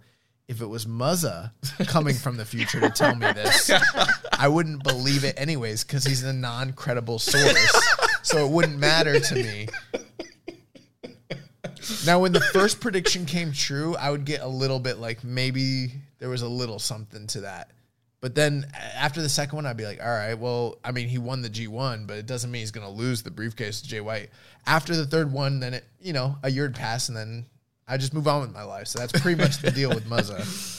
Oh man. See, had I not known the source was a discreditable source, I would have been like, I'm gonna bet a whole lot of money. I'm gonna bet that COVID happens. I'm gonna sell off my house. I'm gonna move to Japan and get over there before all this lockdown happens. That's Yeah. what I'm gonna do. Yeah, think about how non credible Muzza is as a source. He came here to tell us those three things, but didn't warn us about a COVID. freaking world global pandemic. What a terror. You had, you had one job, man. One job. oh man. Uh, next question here from Highest Fly Flow. He says, "Young boy hair update. I expect that hair to have grown twice as fast in lockdown. This hair storyline better not go nowhere. It needs to end with Tanahashi versus Young Boy in a hair versus hair match."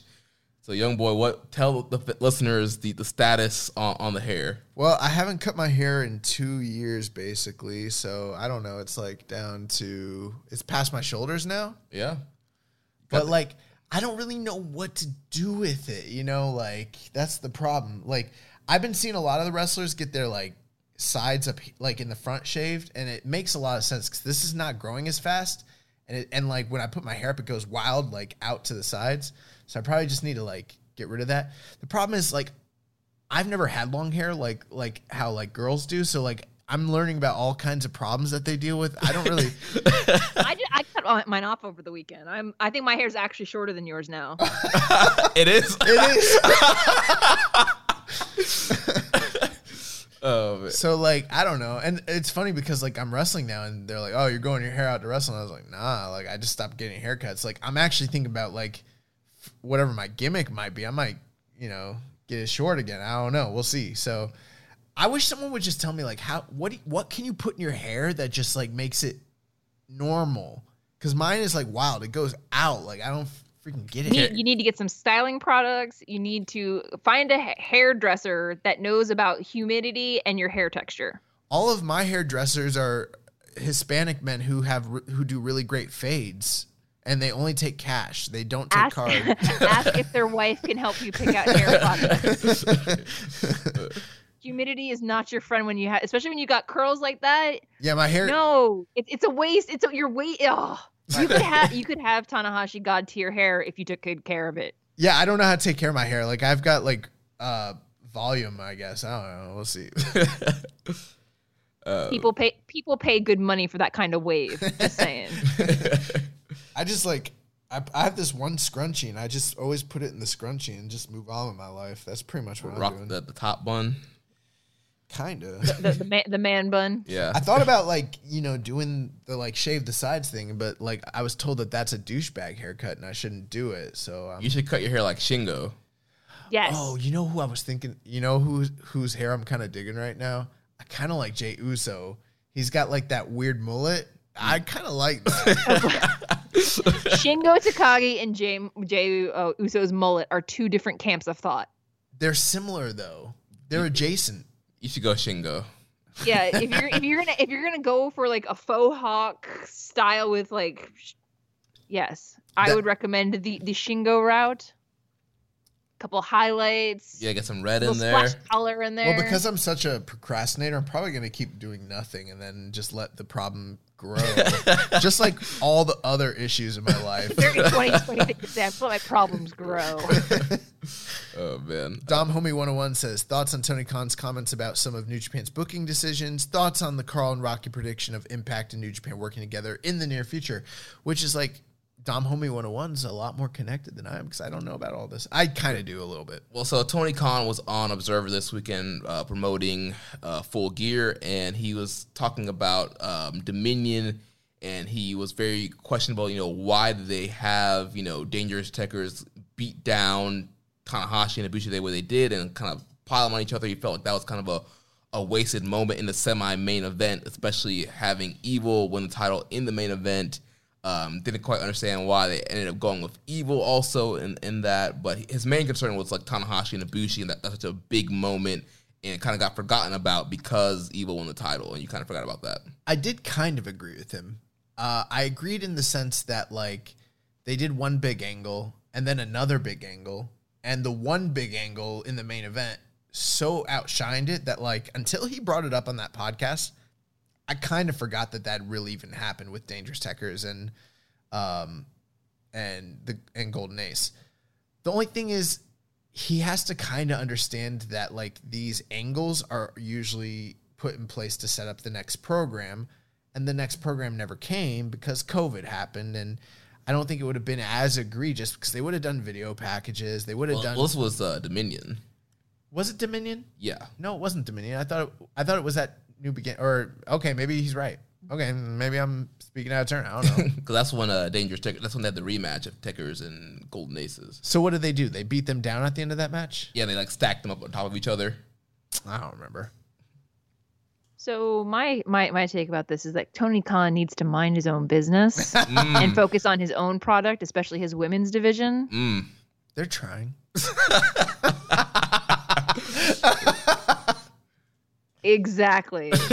exactly. That's exactly it. He he needs to be less concerned about what New Japan is doing with their business and he needs to focus in on improving and bettering his own business. Karen, you can't bring up mm-hmm. women on this podcast because then we're going to get people writing in. They're going to ask us why New Japan doesn't have a women's division. Then we're going to have to talk about it for. It's going to be a big mess. Like, oh no, New Japan doesn't need a women's division. oh, we know, but it's going to be. Bushi Road has started. No, you can send those to me. I will tell them. No, I'm Bea Priestley is is the closest they are ever going to get, and she does not need to be there. She needs to be in Stardom doing her Stardom things. I'm glad we're getting this from a woman's perspective because you know every you know six months or so we get the you know why doesn't New Japan have women and we have to go through the whole thing. So Remember I that was time? at the Tokyo Dome, and the Stardom match that was never aired was really good.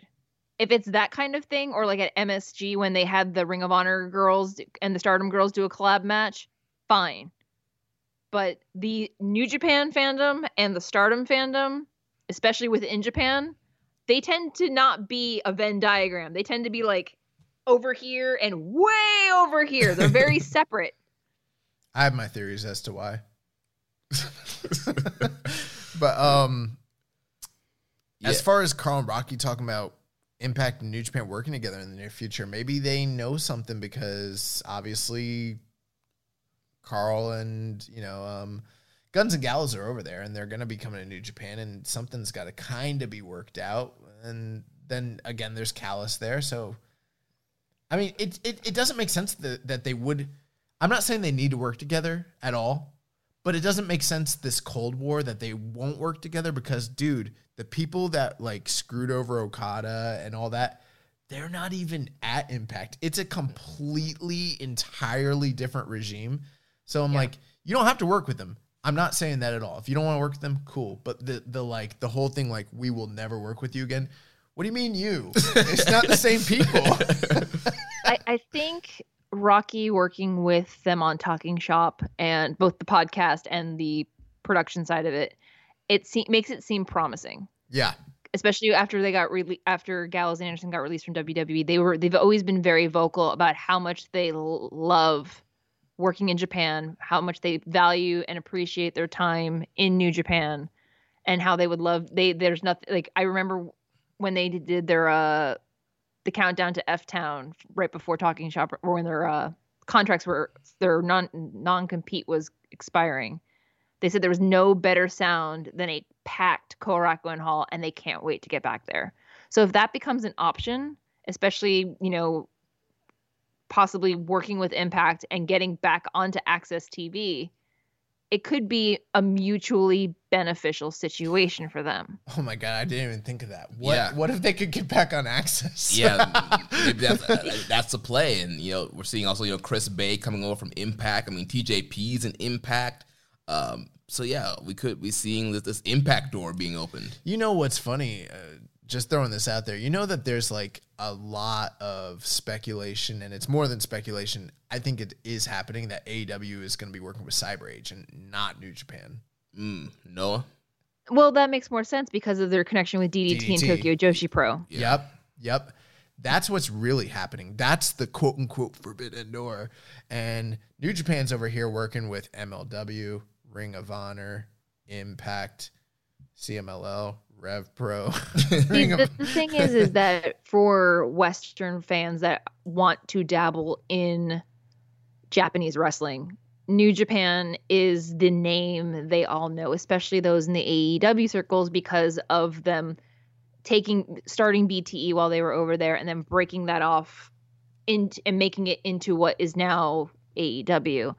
Um, but my my sticking point always was why do you have Michael Nakazawa from DDT and all these girls from Tokyo Joshi Pro coming over if you're not going to focus on building that? That's your that is your door.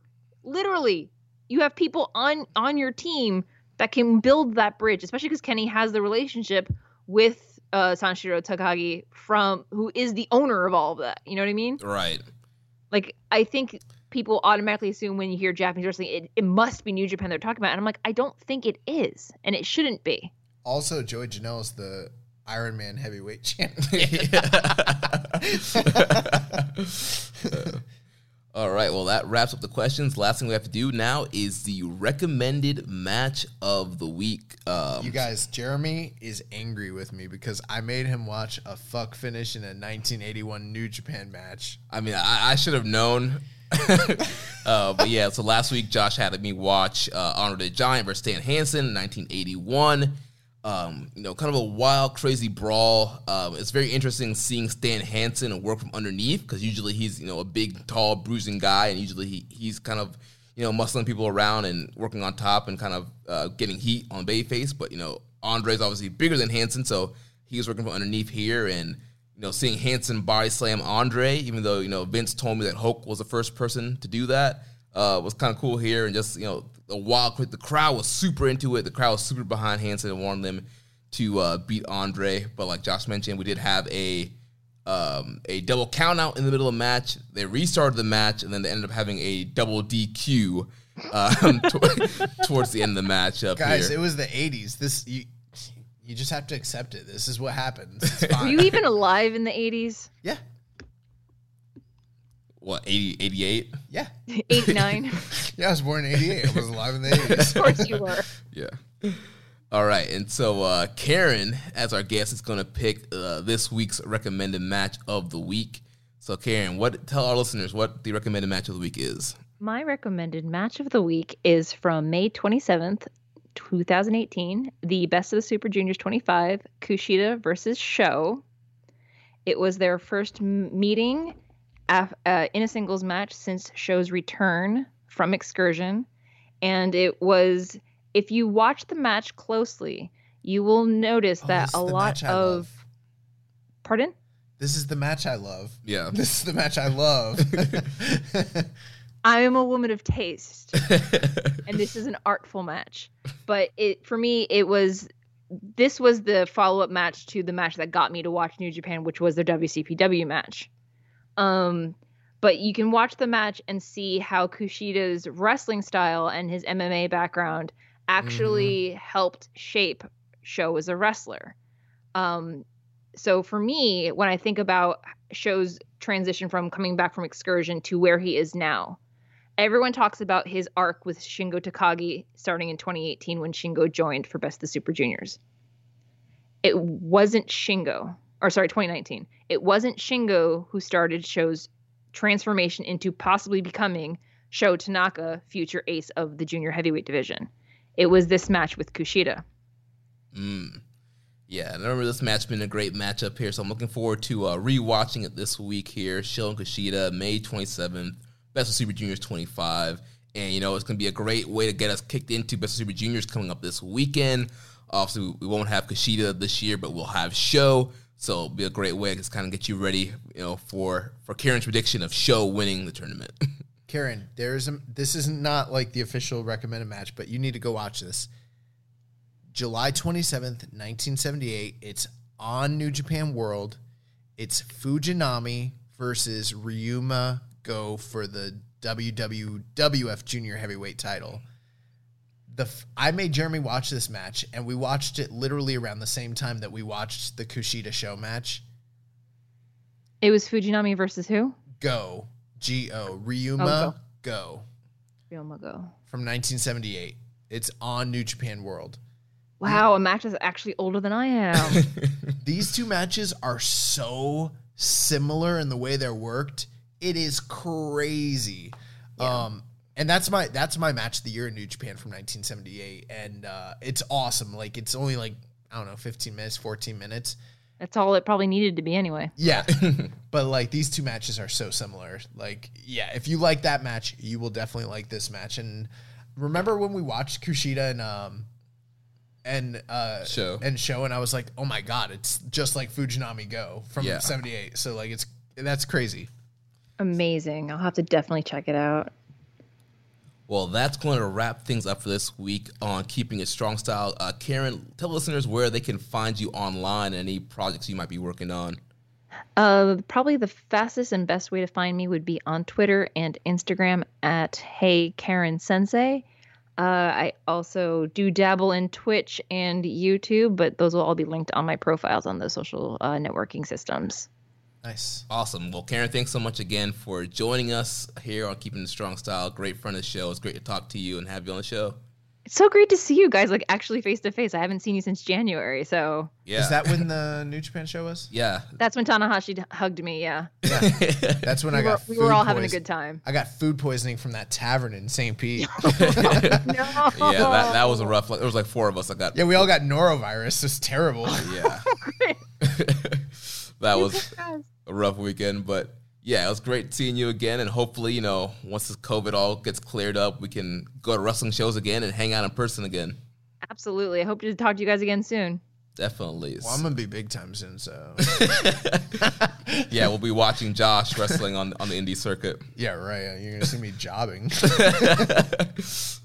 Uh, well, that's going to wrap things up. Next week, we'll be back to review the first night of Best Super Junior and World Tag League. If you enjoyed today's show, please consider making a donation by visiting socialsuplex.com slash donate, clicking on the donate button under the Keeping It Strong Style logo. You can connect with us on social media. The show is at KI Strong Style. Our network is at Social Suplex. You can follow me at Jeremy L. Donovan on Facebook. We are facebook.com slash social suplex. Also find us in the Wrestling Squared Circle Facebook group, facebook.com slash group slash Wrestling Squared Circle. On Instagram, we are at Social Suplex. On Reddit, on the Pro Black Guy, Josh is keeping a strong style. Also check out our Discord channel. You can email me, Jeremy at socialsuplex.com. And make sure you check out all the other shows on the Social Suplex Podcast Network. On Sundays, we have One Nation Radio, hosted by Rich Latta and James Boyd. On Wednesdays, we have the Ricky and Clive Wrestling Show from Scotland. On Thursday, we have Grave Consequences with Caleb and Maserati. On Fridays, we have the 8 Bit Suplex with Josh number 2 and Sandy. And then on Saturdays, we have All Things Elite with Floyd Johnson Jr. and Austin. Don't forget to subscribe and leave a rating and review. We will catch you next week on Keeping It Strong Style, the ace of podcasts. Ichiban. Thank you for listening to Keeping It Strong Style. We'll see you next time.